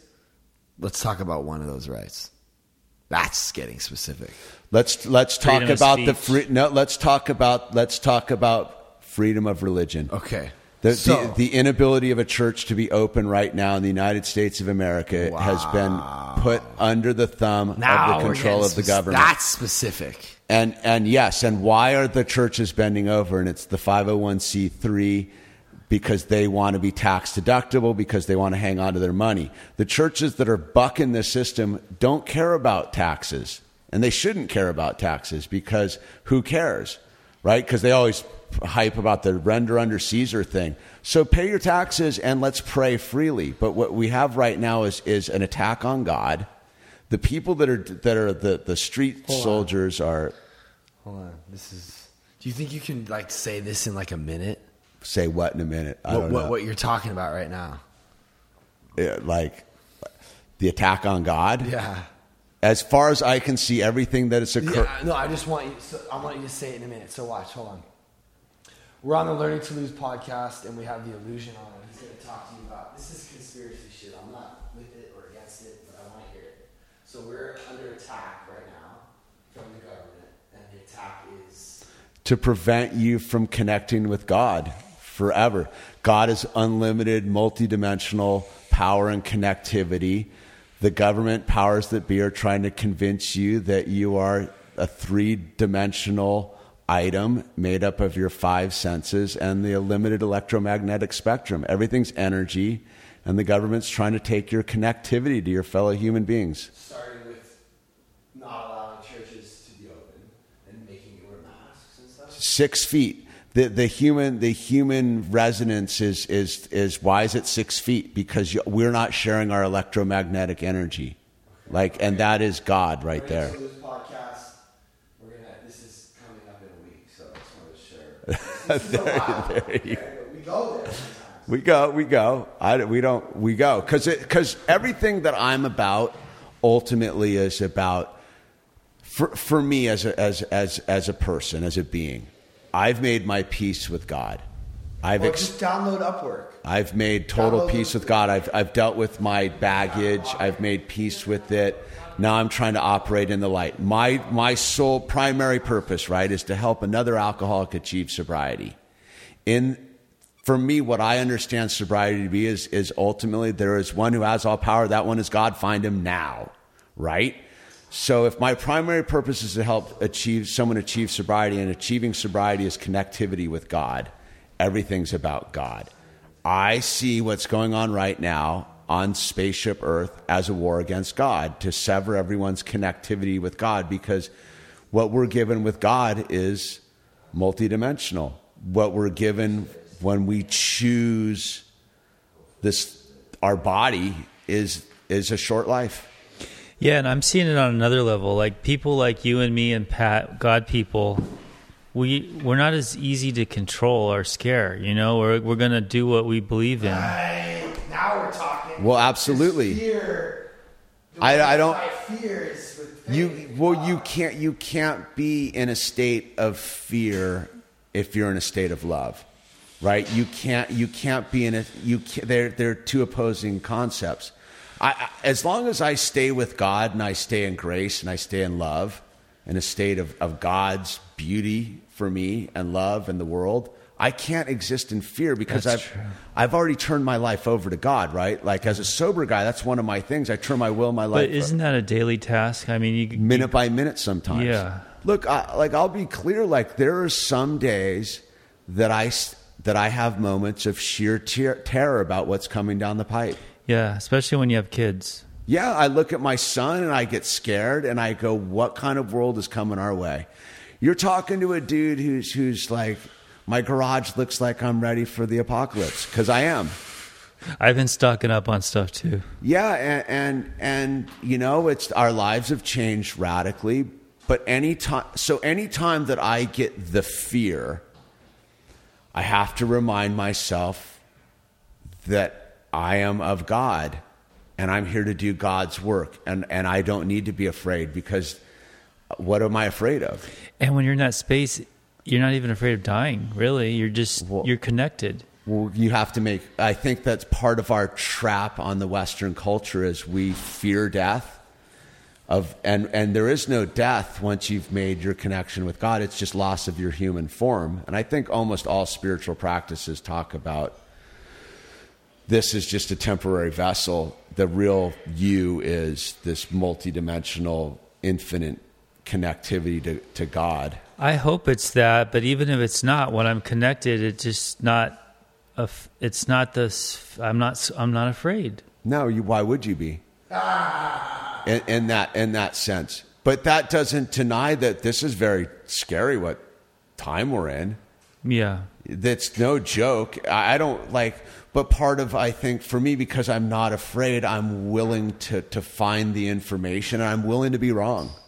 I think that most people right now are afraid to be wrong and afraid to have to, to embrace an idea and find out that it was wrong. And I think what we got going on for a lot of people right now is is the uh, African prince scam. This is fucking amazing. I think people. No, this is what I want to put. This is the clip right now that's going to go on Instagram. I hope you make it this far, uh, All right. Kaya.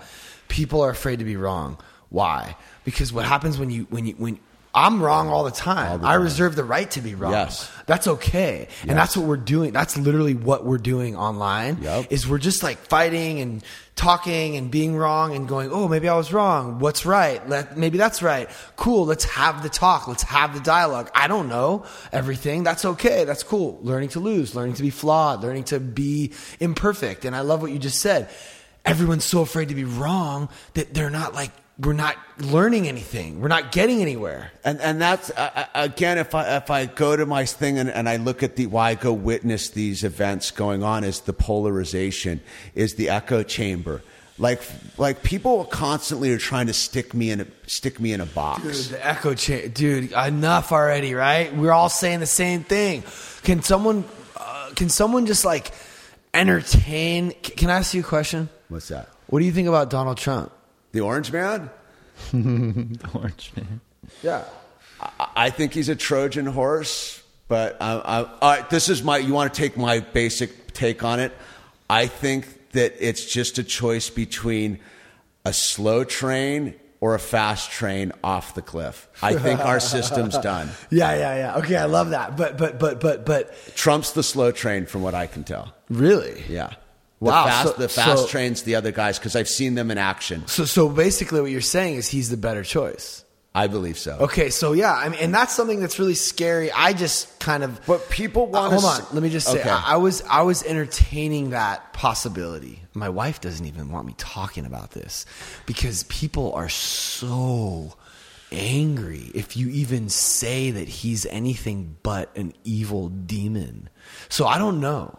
Okay, I don't know anything. Let me Well, just finish. yeah, Let yeah. me just finish. So, so, so what I've been ranting lately about is my friend Aaron kind of cut me off or he he sent me a message saying that I'm of, of lower intelligence uh, me and my dad for like my dad's super like dad thinks Trump is the fucking is like the greatest man to ever walk the earth and Sure, I'm like sure, okay sure. he's my dad Yeah. so I'm I've usually fight him and I usually am like ah, it's frustrating because I don't see what he's. I don't see. I see a flawed, kind of fucked up guy. You know what I mean? Like, but, but definitely a good businessman, right? I don't necessarily believe him to be like a racist person, but I could be wrong. I don't know. Maybe he is, but I don't really know. I hope I'm not like upsetting you. You. Oh no. What do you think about all this? Do you hate Trump? No. Oh. You don't really know. Yeah. I think that's the smartest answer is like I don't really know. I don't know and anyone who acts like they know for sure, it's like whoa, like Put- just, put it- just ease up because all you know is what you see. You're looking at the same feeds Uh, all I'm So as as a dude, I would but just but let me just sorry, Okay. I was I was trying to say something. Um, the point that I was making friend was Aaron, this yeah. guy, we're not even friends anymore, no no people gone crazy and that's fucked up. A- and and that's part of No, no. people gone crazy. no as as as It's crazy. look look as as a guy i would describe myself as a wonk i've always i've a wonk i've always been studying politics. I'm fascinated by it. I've always been involved with knowing what's going on on policy and all of this kind of stuff. You're talking to a dude right now who is an avid environmentalist. Right. avid environmentalist. You're talking to a dude who's pro, you do what you want to I'm a libertarian at the core. I don't care if you want to reassign yourself. I don't care who you kiss, who you marry. I, I, I'm for legalizing of drugs. I'm not against alcohol. I'm a sober guy. I'm, I'm, I'm for for God. I have my issues. I don't want to touch the third whale one because that's got nothing to do with this right now. But I'm for civil society. What I so as that dude who digs into this stuff, who's willing to be wrong, who's willing to face information I don't like. I there is huge red flags with Trump. Huge ones, dude. Huge I, red flags with what? the red flag law, Like- for- like the red what? flag law, for example. What's that?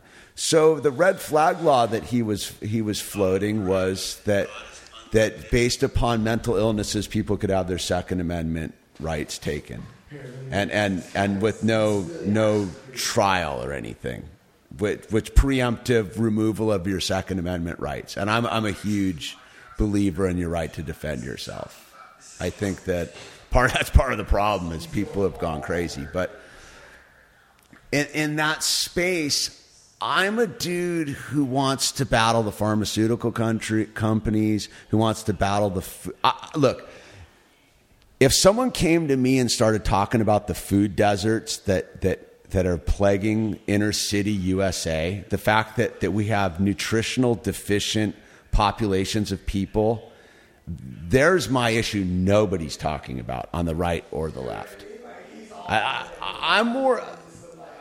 I'm a little bit more pragmatic about it. Like, I, So what? They don't have access to like fresh meat and vegetables. Is that what? yeah, you're- I, I, I, I think the last six months we should have been planting crops. Personally, Good night. I, I'm a I'm a firm believer that, that the biggest problem facing anybody in this country is nu- nutritionally deficient food. That's funny because we were just talking about that today. So my friend from TikTok that now I'm talking to on the phone, her little nephew who's three just got diagnosed with leukemia. My stepdad's kid's dying of cancer. He's 28. He's a drug addict, so he's not getting treated. But there's all these young people getting cancer. And she, I said, "What is it? Vaccines, plastic, something in the environment?" And she said, "Food." Dude, the food's toxic And and, said, nutrition, yeah, and nutritionally deficient. And, and that's where you where, where nobody's talking about that. I mean, so that like we get into this like who's the puppet in charge? Like like again, as is as I'm gonna say it, I'm choosing the I believe that no matter what, our system's going off the cliff. I don't think that I think it's inevitable. I'm choosing the slower train that's all I'm choosing versus the fast train because I've witnessed, I live in California. I can go to Santa Monica and look at what their policies look like. I live in a state that is super majority of their policies. If California isn't a shining example of, of, of these policies, then nowhere on the planet will be at this point. I just, I just, You mean know what my democratic main- policies? Yeah. Like California should be an oasis, and it's not. No, people are leaving. people are, are starving on the streets of, of our city right now. Yeah. You know, and, and nobody's concerned about them. Texas is the star. Well, I, again, I don't believe that moving gets you out of the problem. I, I think it's a, I think it's a global crisis. Well, yeah, but you okay? It is a global crisis. So how do we get the other countries on board? Say we got our shit together. How do you get the rest of the world to get on board? we're the we're the last standing country. We're the last armed citizen population on the planet that can stave off this thing, this disconnect from God. And and and that's th- why do you think the rest of the world's going the way it is? Is because they they aren't armed. Look at what's going on in Australia. I mean, It's- well, it's burning. I know that. uh, that bur- it burned. I mean, in Victoria, it's total clampdown. They say till the end of next year. Authoritarian I'm about to the to core. tag you on TikTok. Tag, tag. So, so what is it though? Malibu illusion. I got it. I, I scored it. Yeah. At, So what? What is their will you government? follow learning to lose, just so I can tag you. Um, follow learning to lose. Just a second. I don't really know how to operate in TikTok okay, that so freely. yeah, so you have to you go to your TikTok real quick. yeah, yeah. Oh, wait, cancel. Wait. And then just, just, just do this. Just edit this name. You, your name's all fucked up. Oh, dude, I thought it gave me Malibu. They're giving you a fucking number. They're trying to have you just be like a sheep. At Malibu Illusion on tonight. I, I, I guess as, as my thing is I, Is Australia a socialist con- country? I ah, semi.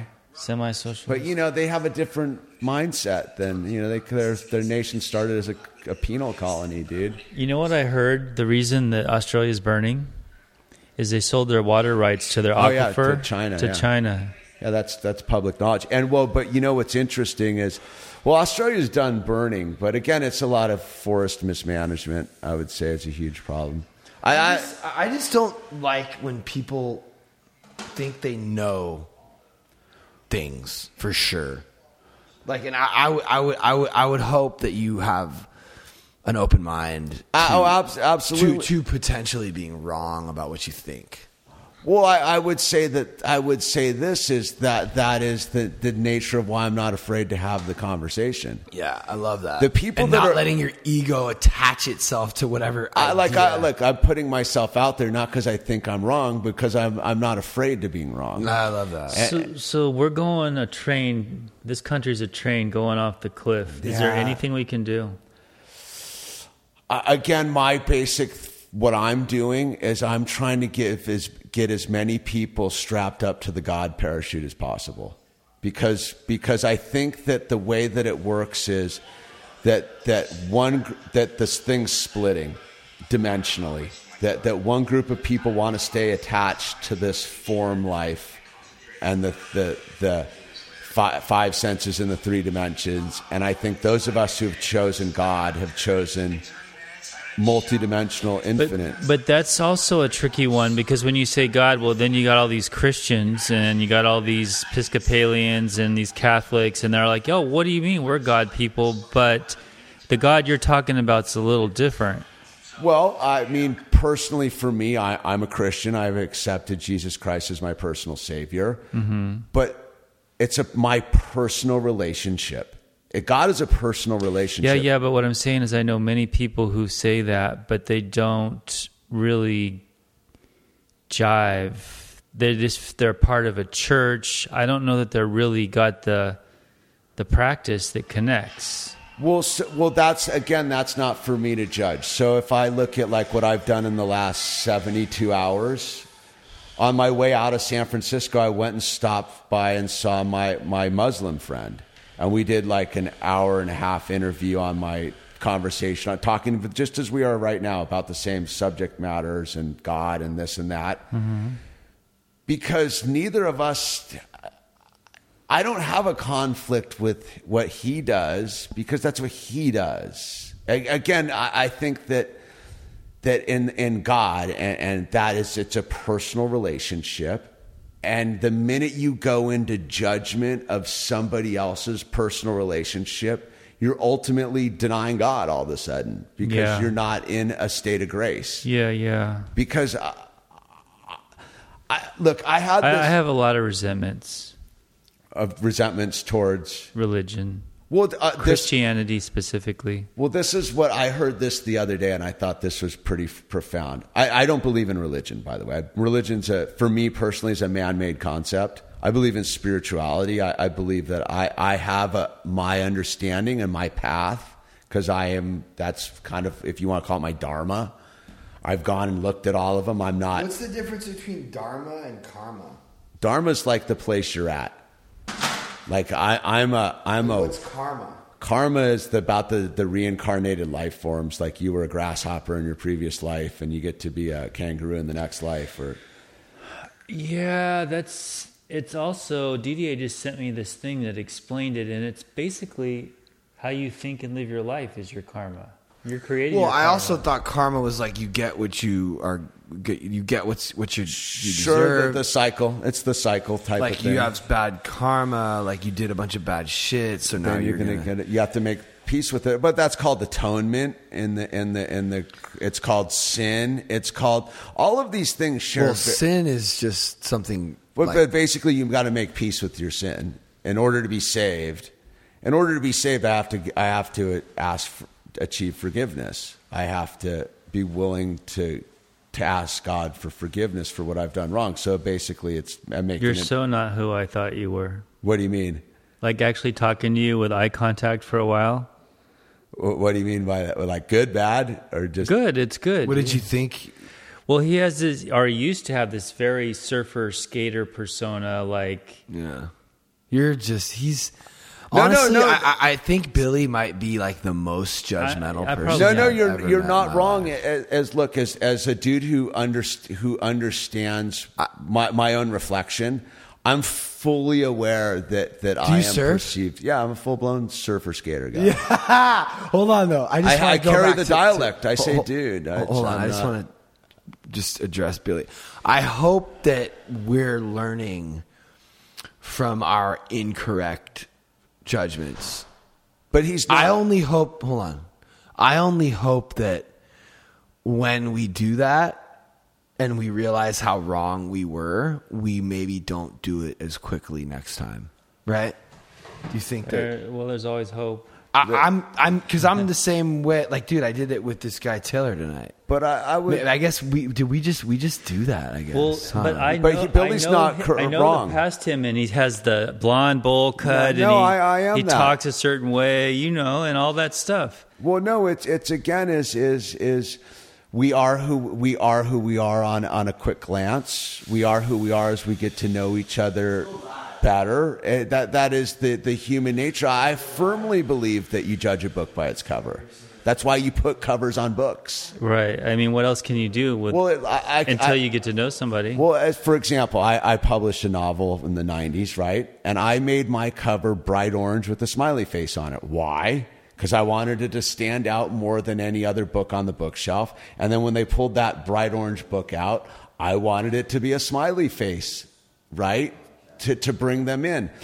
So I, I firmly believe that it's okay to judge people on superficial levels. I, I embrace it actually because I think that that's part of the the denial process that I'm against. Is is And then just go live. is because if we don't allow people to be exactly what they appear to be, then we're denying them their humanity on a level too. I'm you can. you know what I mean? Is is to, to tiptoe around that someone's a, a white male or a black female or a or an Asian midget or whatever. That, then, then we're not giving them the part of their humanity, and I think that that's really why we're walking into a very dangerous trap with this this. You have to be. You can't acknowledge. You have to use the right words and this and that. Is like that's not what humans do on our first pass. We're very superficial because that's our uh, our genetic survival code, dude. Is is red berries will kill us, and so we look at we pass by all red berries at first, and then we look back and we can go, well, that's a raspberry. That's not a this, and we have these things that are part of our survival mechanism, and that's one of them. And I, I, I don't think that that's wrong. So when you said that, I go, yeah, I totally. I fully, ma- I'm at peace with that because that is who I am. I am Spicoli. I, I talk about it on my channel. all I was going to say that. no, I'm I'm I'm sp- I'm, I'm spiritual Spicoli, dude, Be- and mm-hmm. and that's what. Look, i- if I let God, like, right, I talked about God's number one aspect is creativity, right? So it says so in the Bible that God created, so that you can intuit that God's a real creative, real creative God, and, and so He made me who I am. If I deny my Spicoliness, that that gets people into the door for the bigger conversation about God. Like it's a gateway drug or to God in, in that sense. It's like I look at my thing, I'm famous because I cut my hair. Right? That's ridiculous. Those who came for the haircut eventually leave. Those who look past for the haircut end up being part of my tribe on, on my channel, and, and I meet them in various places because the superficial thing helps me separate the wheat from the chaff. If you want to just see me as that, well, then that's okay too. But here we are. It took us, what, six years to get here? That's okay. Well, we never actually sat down and talked. Well, you know. exactly, dude. But but but that's the the the. I remember getting your card and hmm. being like, "Oh, you should talk to Billy," and I was like, "Nah, it's not my dude." Yeah. Ye- on that the same level, it's like I think that that we have to trust our instinctual animal nature. People get offended. I said animal and talk as a Christian at the same time, but I think that we have these these things within us that are that are put in us to help us navigate safely. Like our our instincts are correct. Well, it, it, yeah, it's interesting, but because your persona is the opposite of actually who you are. That's why it's it's such a contrast. you Yeah, know? yeah. It's like Marilyn Manson. It's like ah, yeah. you know Yeah, you get because it. you you appear to be like this dude that doesn't have deep thoughts, but actually you are a deep thinker on a high level. So it's just it's just kind of a shock. You know, it's a yeah. yeah polar. Well, I mean that's that's that's the torture at, in the same level too. Is is I don't get to sit and kind of like it's always going. I'm that's why I'm an alcoholic. Like I'm always. Need something to quiet that, right? well I, I find that i find that part again is is that's what that's why i do art and legos and I, I have my ways to quiet like i find that when i try to be still that's when it's almost the loudest like i can do the meditating by listening to the dog scratching the, the canvas mm-hmm. but if I try to be quiet, I don't think it's my nature. Mm-hmm. Like, like this is like one of the things I learned in prime time.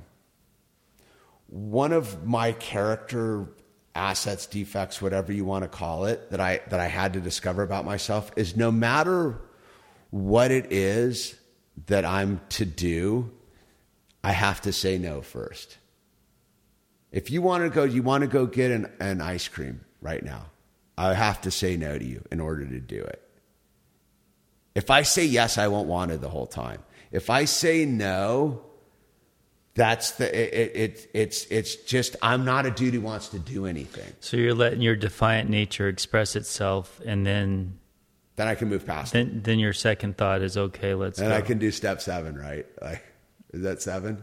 I, I'm not sure. I forget. I just know we're defiant. I'm the same way, Well, it's it's not so much defiance. or resistant, or something. Yeah, I- it is defiance. I'm I'm intuitively non a non-participant.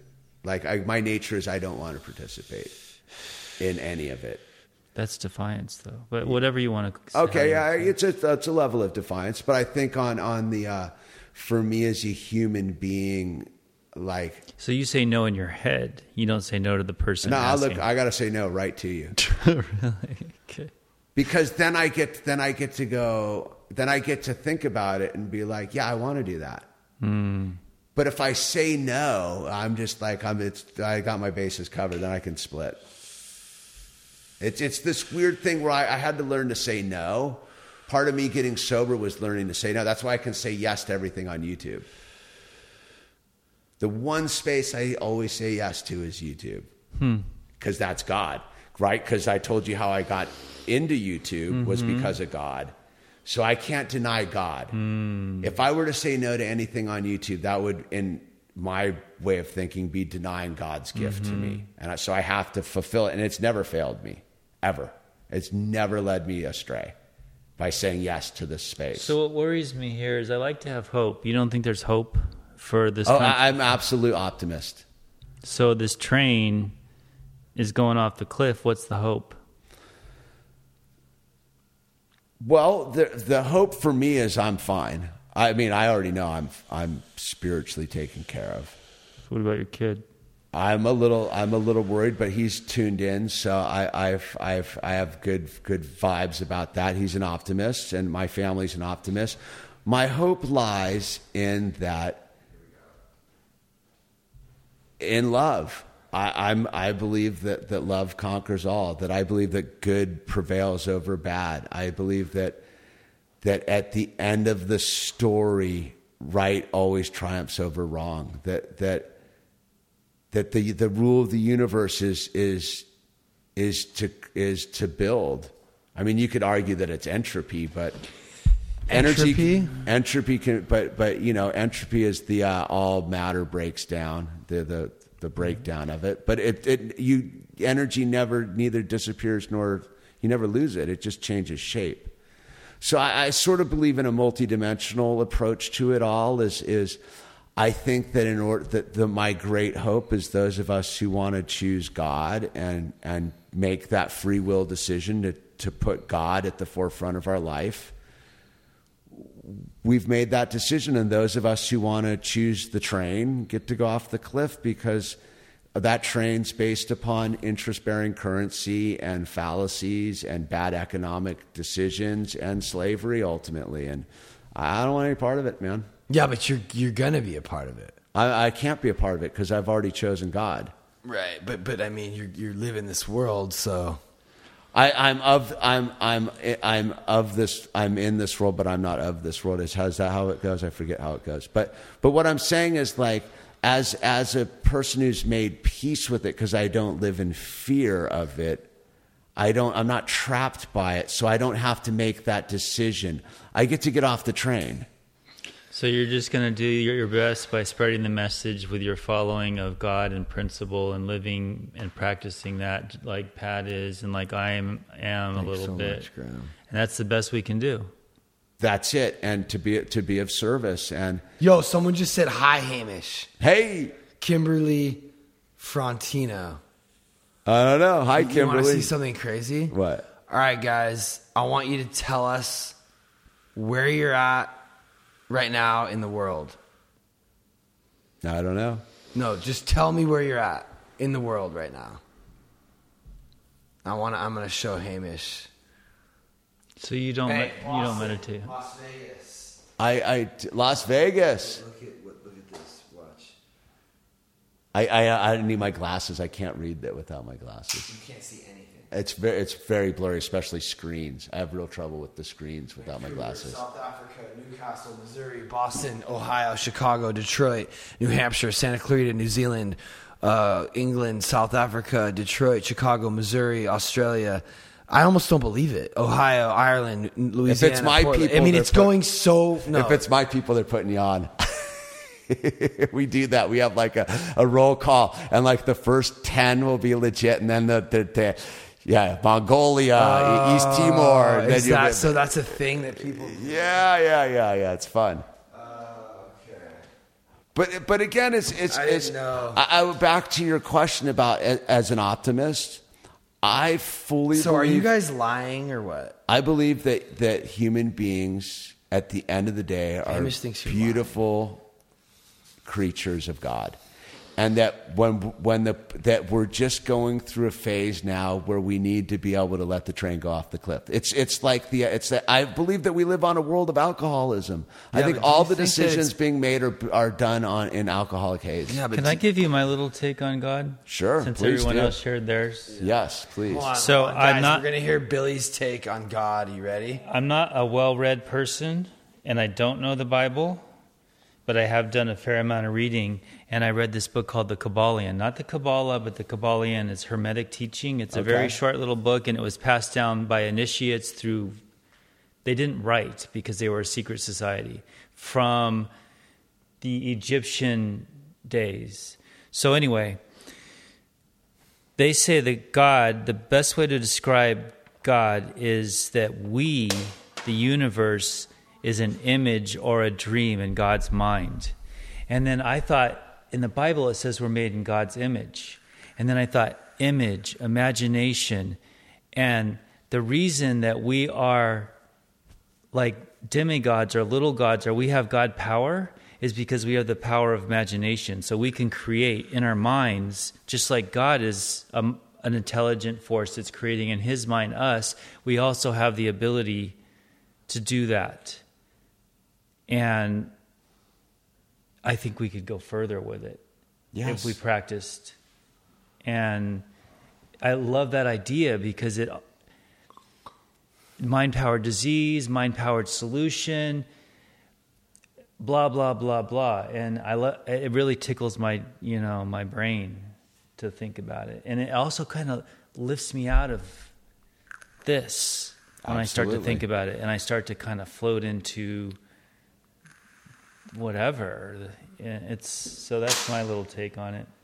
Well, ima- imagine that it, it, uh, see, I'm right there on the same page with you. I think one of our challenges with Well, like how you said creativity because it's kind of in the same vein, Absolutely. right? Creation, creativity, imagination, it's creating. Well, God gave us the power to create this, our reality. Uh, It's pretty clear. And what I think one of the things that we're not truly, Hey, you don't need to get sober. no, It's all good. This person's like, you guys are amazing, but like, if you're not an alcoholic, you don't need to get. you might sober. have, you just search for your, everyone's got a trauma they can overcome. That's the secret. Wow. So, so I heard this interesting thing that, that this is the difference between religion and spirituality. And I thought it was pretty interesting. Basically, religion is pre trauma, spirituality is post trauma. Because at the trauma point, you have to What's grasp. pre-trauma? Like someone has, everyone has a traumatic experience in their life. So pre-trauma is is religion, Okay. which is just man's idea about what God is or isn't, and the way at a path to God, and and and the books and the whole thing. The trauma, dealing with the trauma, when you grasp God, you get an intimate understanding of what God is for you, and that is mm. spirituality. Yeah. So have you had to deal with a lot of trauma? I, I mean, as an alcoholic, I mean, just the base for me, it was. Well, I mean, like childhood or whatever it is. No, I never had anything truly happen to me and in, in like abuse or anything like that. I think for me, I think that I've always been very in tune to the uh, the ecosystem of our planet. I grew up in the Santa Cruz Mountains, so I grew up in, in ancient red an, uh, stumps of an ancient redwood forest that always resonate with me. I'm a very much about trees and old growth forests, and I think I think like many who focus on envir- the environment as an as a life issue, our trauma is with that. Well, it's horrifying. It's horrifying. Yeah, I I, I, I weep. Med- I, I stopped weeping many years ago, but like I almost don't like to even think about it because it's just too overwhelmingly. I, I mean, I had to again as as uh, as I was up in the uh, up in the uh, again that's ego, right?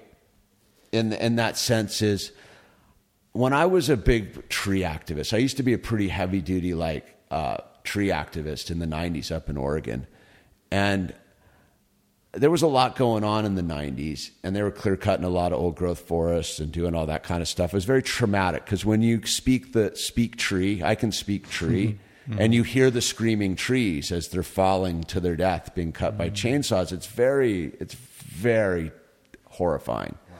there, there's like a, a holocaust of trees and ecosystems and so experiencing all that i was about to turn very much towards the way of dr ted you know, and become a, an eco terrorist. And I was about to go very violent in that direction. And, and so I was in an old growth forest and I was sitting there and I was contemplating all these, these dark thoughts. And the trees spoke, this, this grove of old growth trees spoke to me.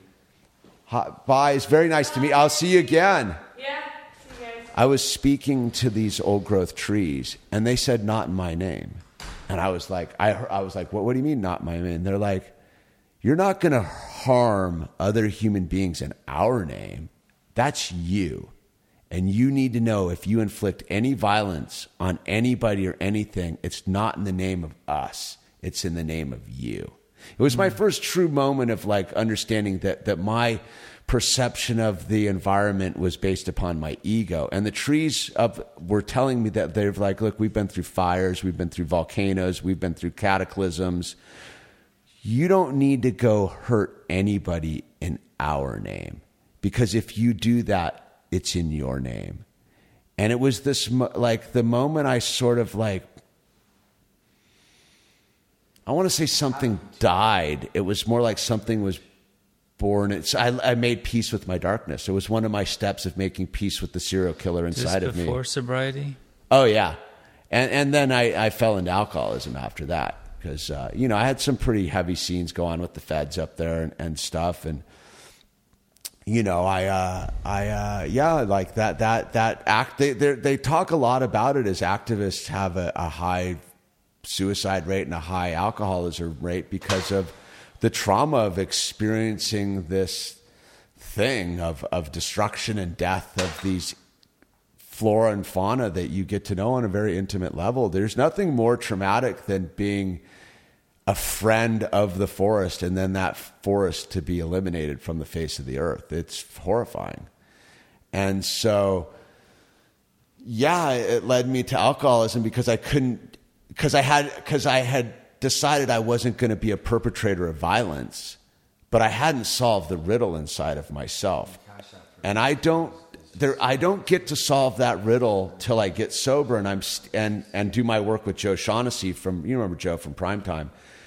And about you know I was doing a lot of work in the uh, about in uh, the Course of Miracles and all that kind of stuff and I was sitting up on the top of the mountains up here and I was looking at this flower this beautiful flower, and right next to it was a, a Nature Valley granola bar wrapper, the sparkly green one.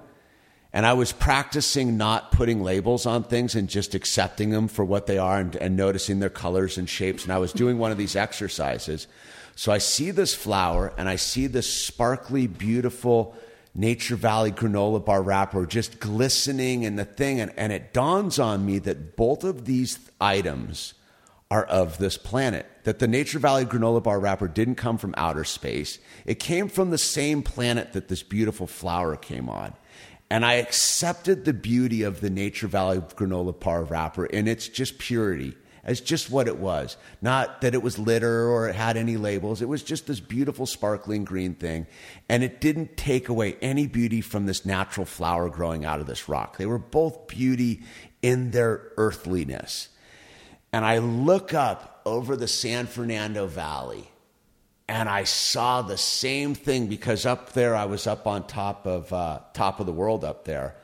You could see all the preserved land cutting across, you know, by by Malibu Canyon over into all of that stuff up into Rocketdyne and all that, and over into those the Porter Ranch and all the mountains off into the horizon.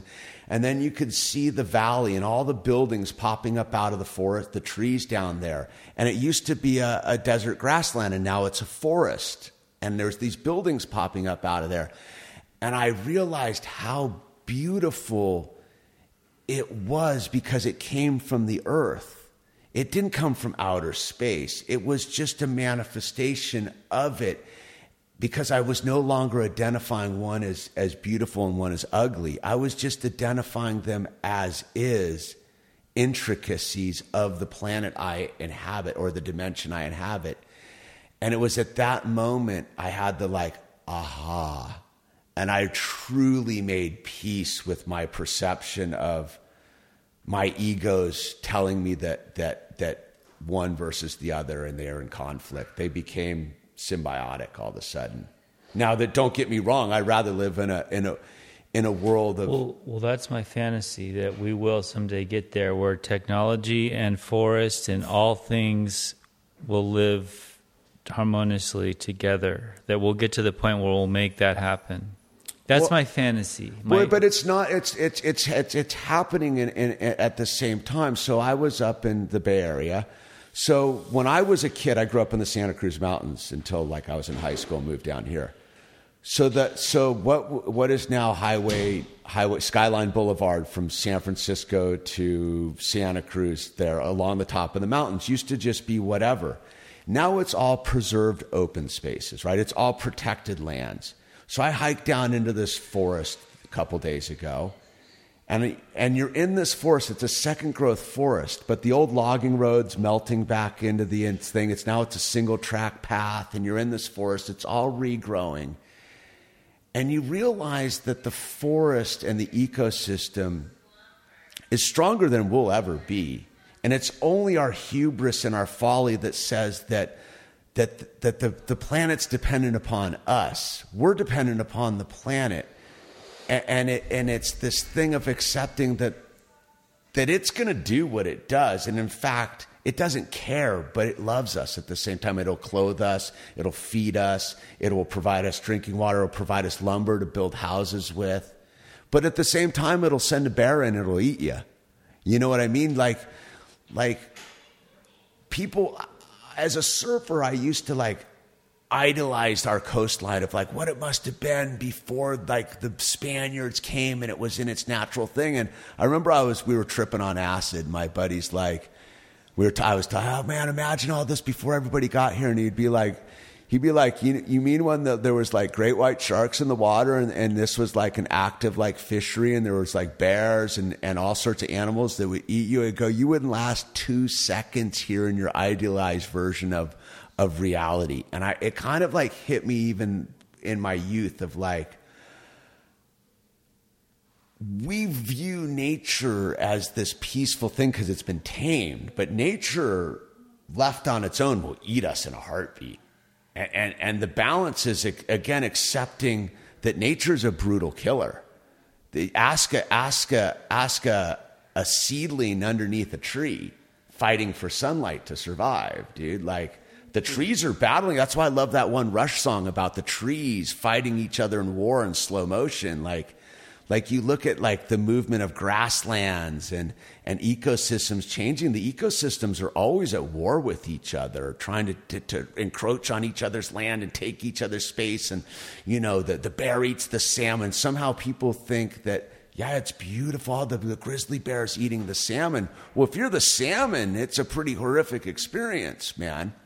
You know, you know what I mean? So it's like we idealize this viciousness and, and think that we're not part of it, that we're not doing the same thing as the grizzly bear is doing to the salmon. And, and, and I think until we make peace with nature, we're always going to try, we're, all, we're just going to allow it to be this, this idealized thing, which is harming it more than anything. I think the hippy dippy approach to the environmental movement is actually destroying the environment between you and me.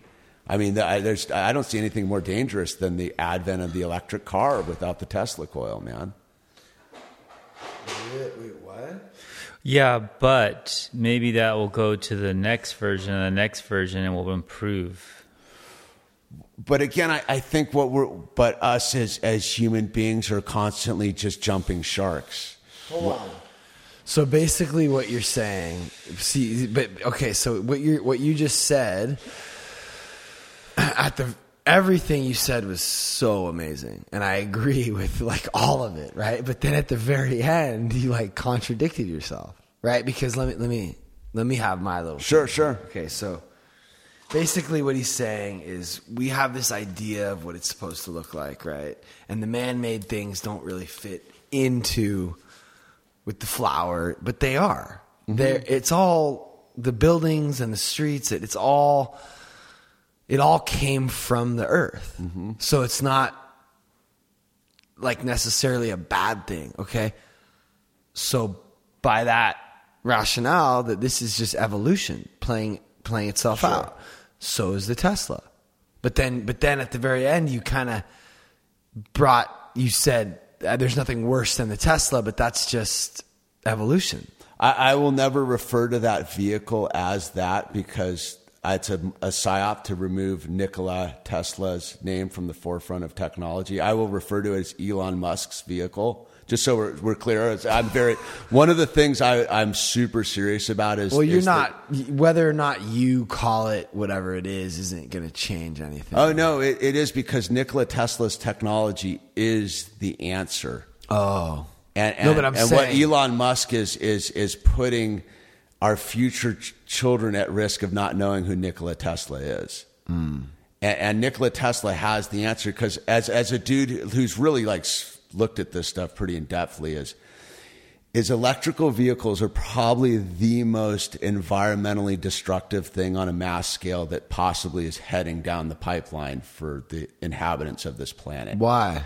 the battery technology, which is an abomination to Nikola Tesla's ultimate technology. Wow. Is because the level of extraction you're going to have to get for the rare earth minerals to build all these batteries for all these cars far outweighs the already footprint of extracting petroleum products. And I'm an anti-petroleum products. guy. Plus, what do you do with the batteries when they're done? Well, again, is is one of the main things is the battery re- is re- is going to require new extraction zones on the planet, which means more environmental destruction, more indigenous people. What is it? removed. Lithium?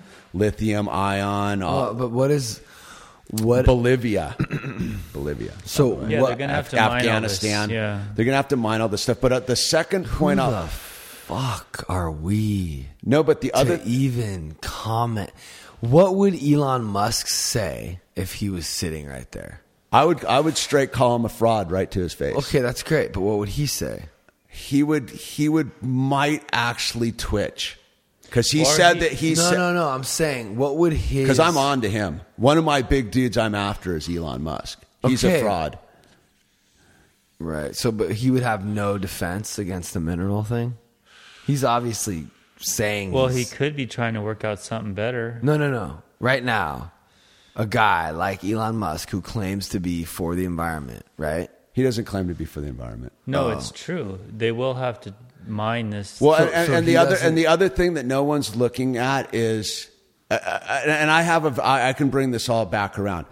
I will I will say right now I have driven Elon Musk's vehicles and they're rad. Right. They're they're those electric engines will always be po- more powerful than internal combustion engines. That's science. Science.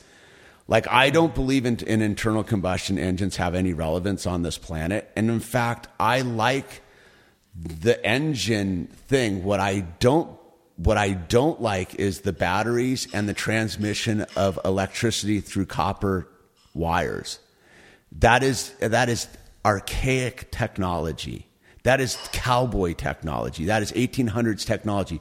One of the most inefficient ways to move electricity, regardless of how you're making the electricity. Someone just asked, when are you guys going to have Joe Rogan on? Next week. I fucking wish. So, so one of the most inefficient ways to move electricity is through copper wires. If you check out how much power is lost from bleeding out of, of inefficient copper wires, So you're saying there's better? okay, if you get to the whole concept of Nikola Tesla and his technology, was that there's enough energy in the ether between you and me to power the universe. So if you look at what, what his all of his stuff was about, remote controls, X-rays, it was all about tapping in. Yeah, To the yeah. energy I field. understand, but did he? Uh, he never got it to a point where he could actually utilize it, or wouldn't we be doing it? He was he was us- utilizing it. Remember that's that that big transmission statements about. That's the stations are about. You see the the thing he did on the East Coast. I forget what the name of it is. He was that's but that's when you get it all. That's when the lab blows up. That's when the intervention because Nikola Tesla didn't want to make money on it. He wanted to give it to humanity. That's when he's bump he's battling Edison. so you think capitalism destroyed it? I'm a firm believer that that that one of the things truly locking humanity in a state of bondage is the United States Patent Office. I believe that the patent office ought to be ripped open and the technology distributed right now. Well, I'm with you in a lot of ways. Like I do think we need to we need to change things, some, systems. They need to be completely redesigned. But then there's going to be problems there, and you know, it's working. Well, I I, th- I think that this what I, I guess the whole premise of how we got here was saying me basically saying that the environmentalists are doing more damage to the to the planet by their ill-conceived ideas. Right, right. We're just trading one for another. And I think we're trading a more dangerous one for another because the grid can't handle everybody having. Why can't we use dri- magnetic energy or something? Again, I, I, I think the answer lies in, in Nikola Tesla's Tesla coils. I think that I, I've been saying that if Elon Musk was a legit dude, everyone who owned uh, one of his vehicles would get a Tesla coil to plug into the side eventually, and that would be it. Game over. But that doesn't seem to be. When you look into his Earthlink satellite program and his, his neural chip implant stuff, But if Tesla's Tesla's thing was real and legitimate, wouldn't somebody capitalize on that? It's, I mean, somebody take over his work and and sell it. I, I think he's uh, I think he's a pretender, dude. I think he's one of the dudes perpetrating. When you look into the Earthlink satellite stuff, it's pretty alarming. Oh, Elon. Elon, No, I get it. I get it. What you're saying. Yeah, I, I, I think he's a definite danger to humanity.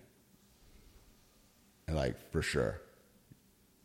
But you know, I'm a I'm a crackpot, dude. I, I don't know. I'm willing. I'm hey, like to go back to a really. I'm willing to be wrong.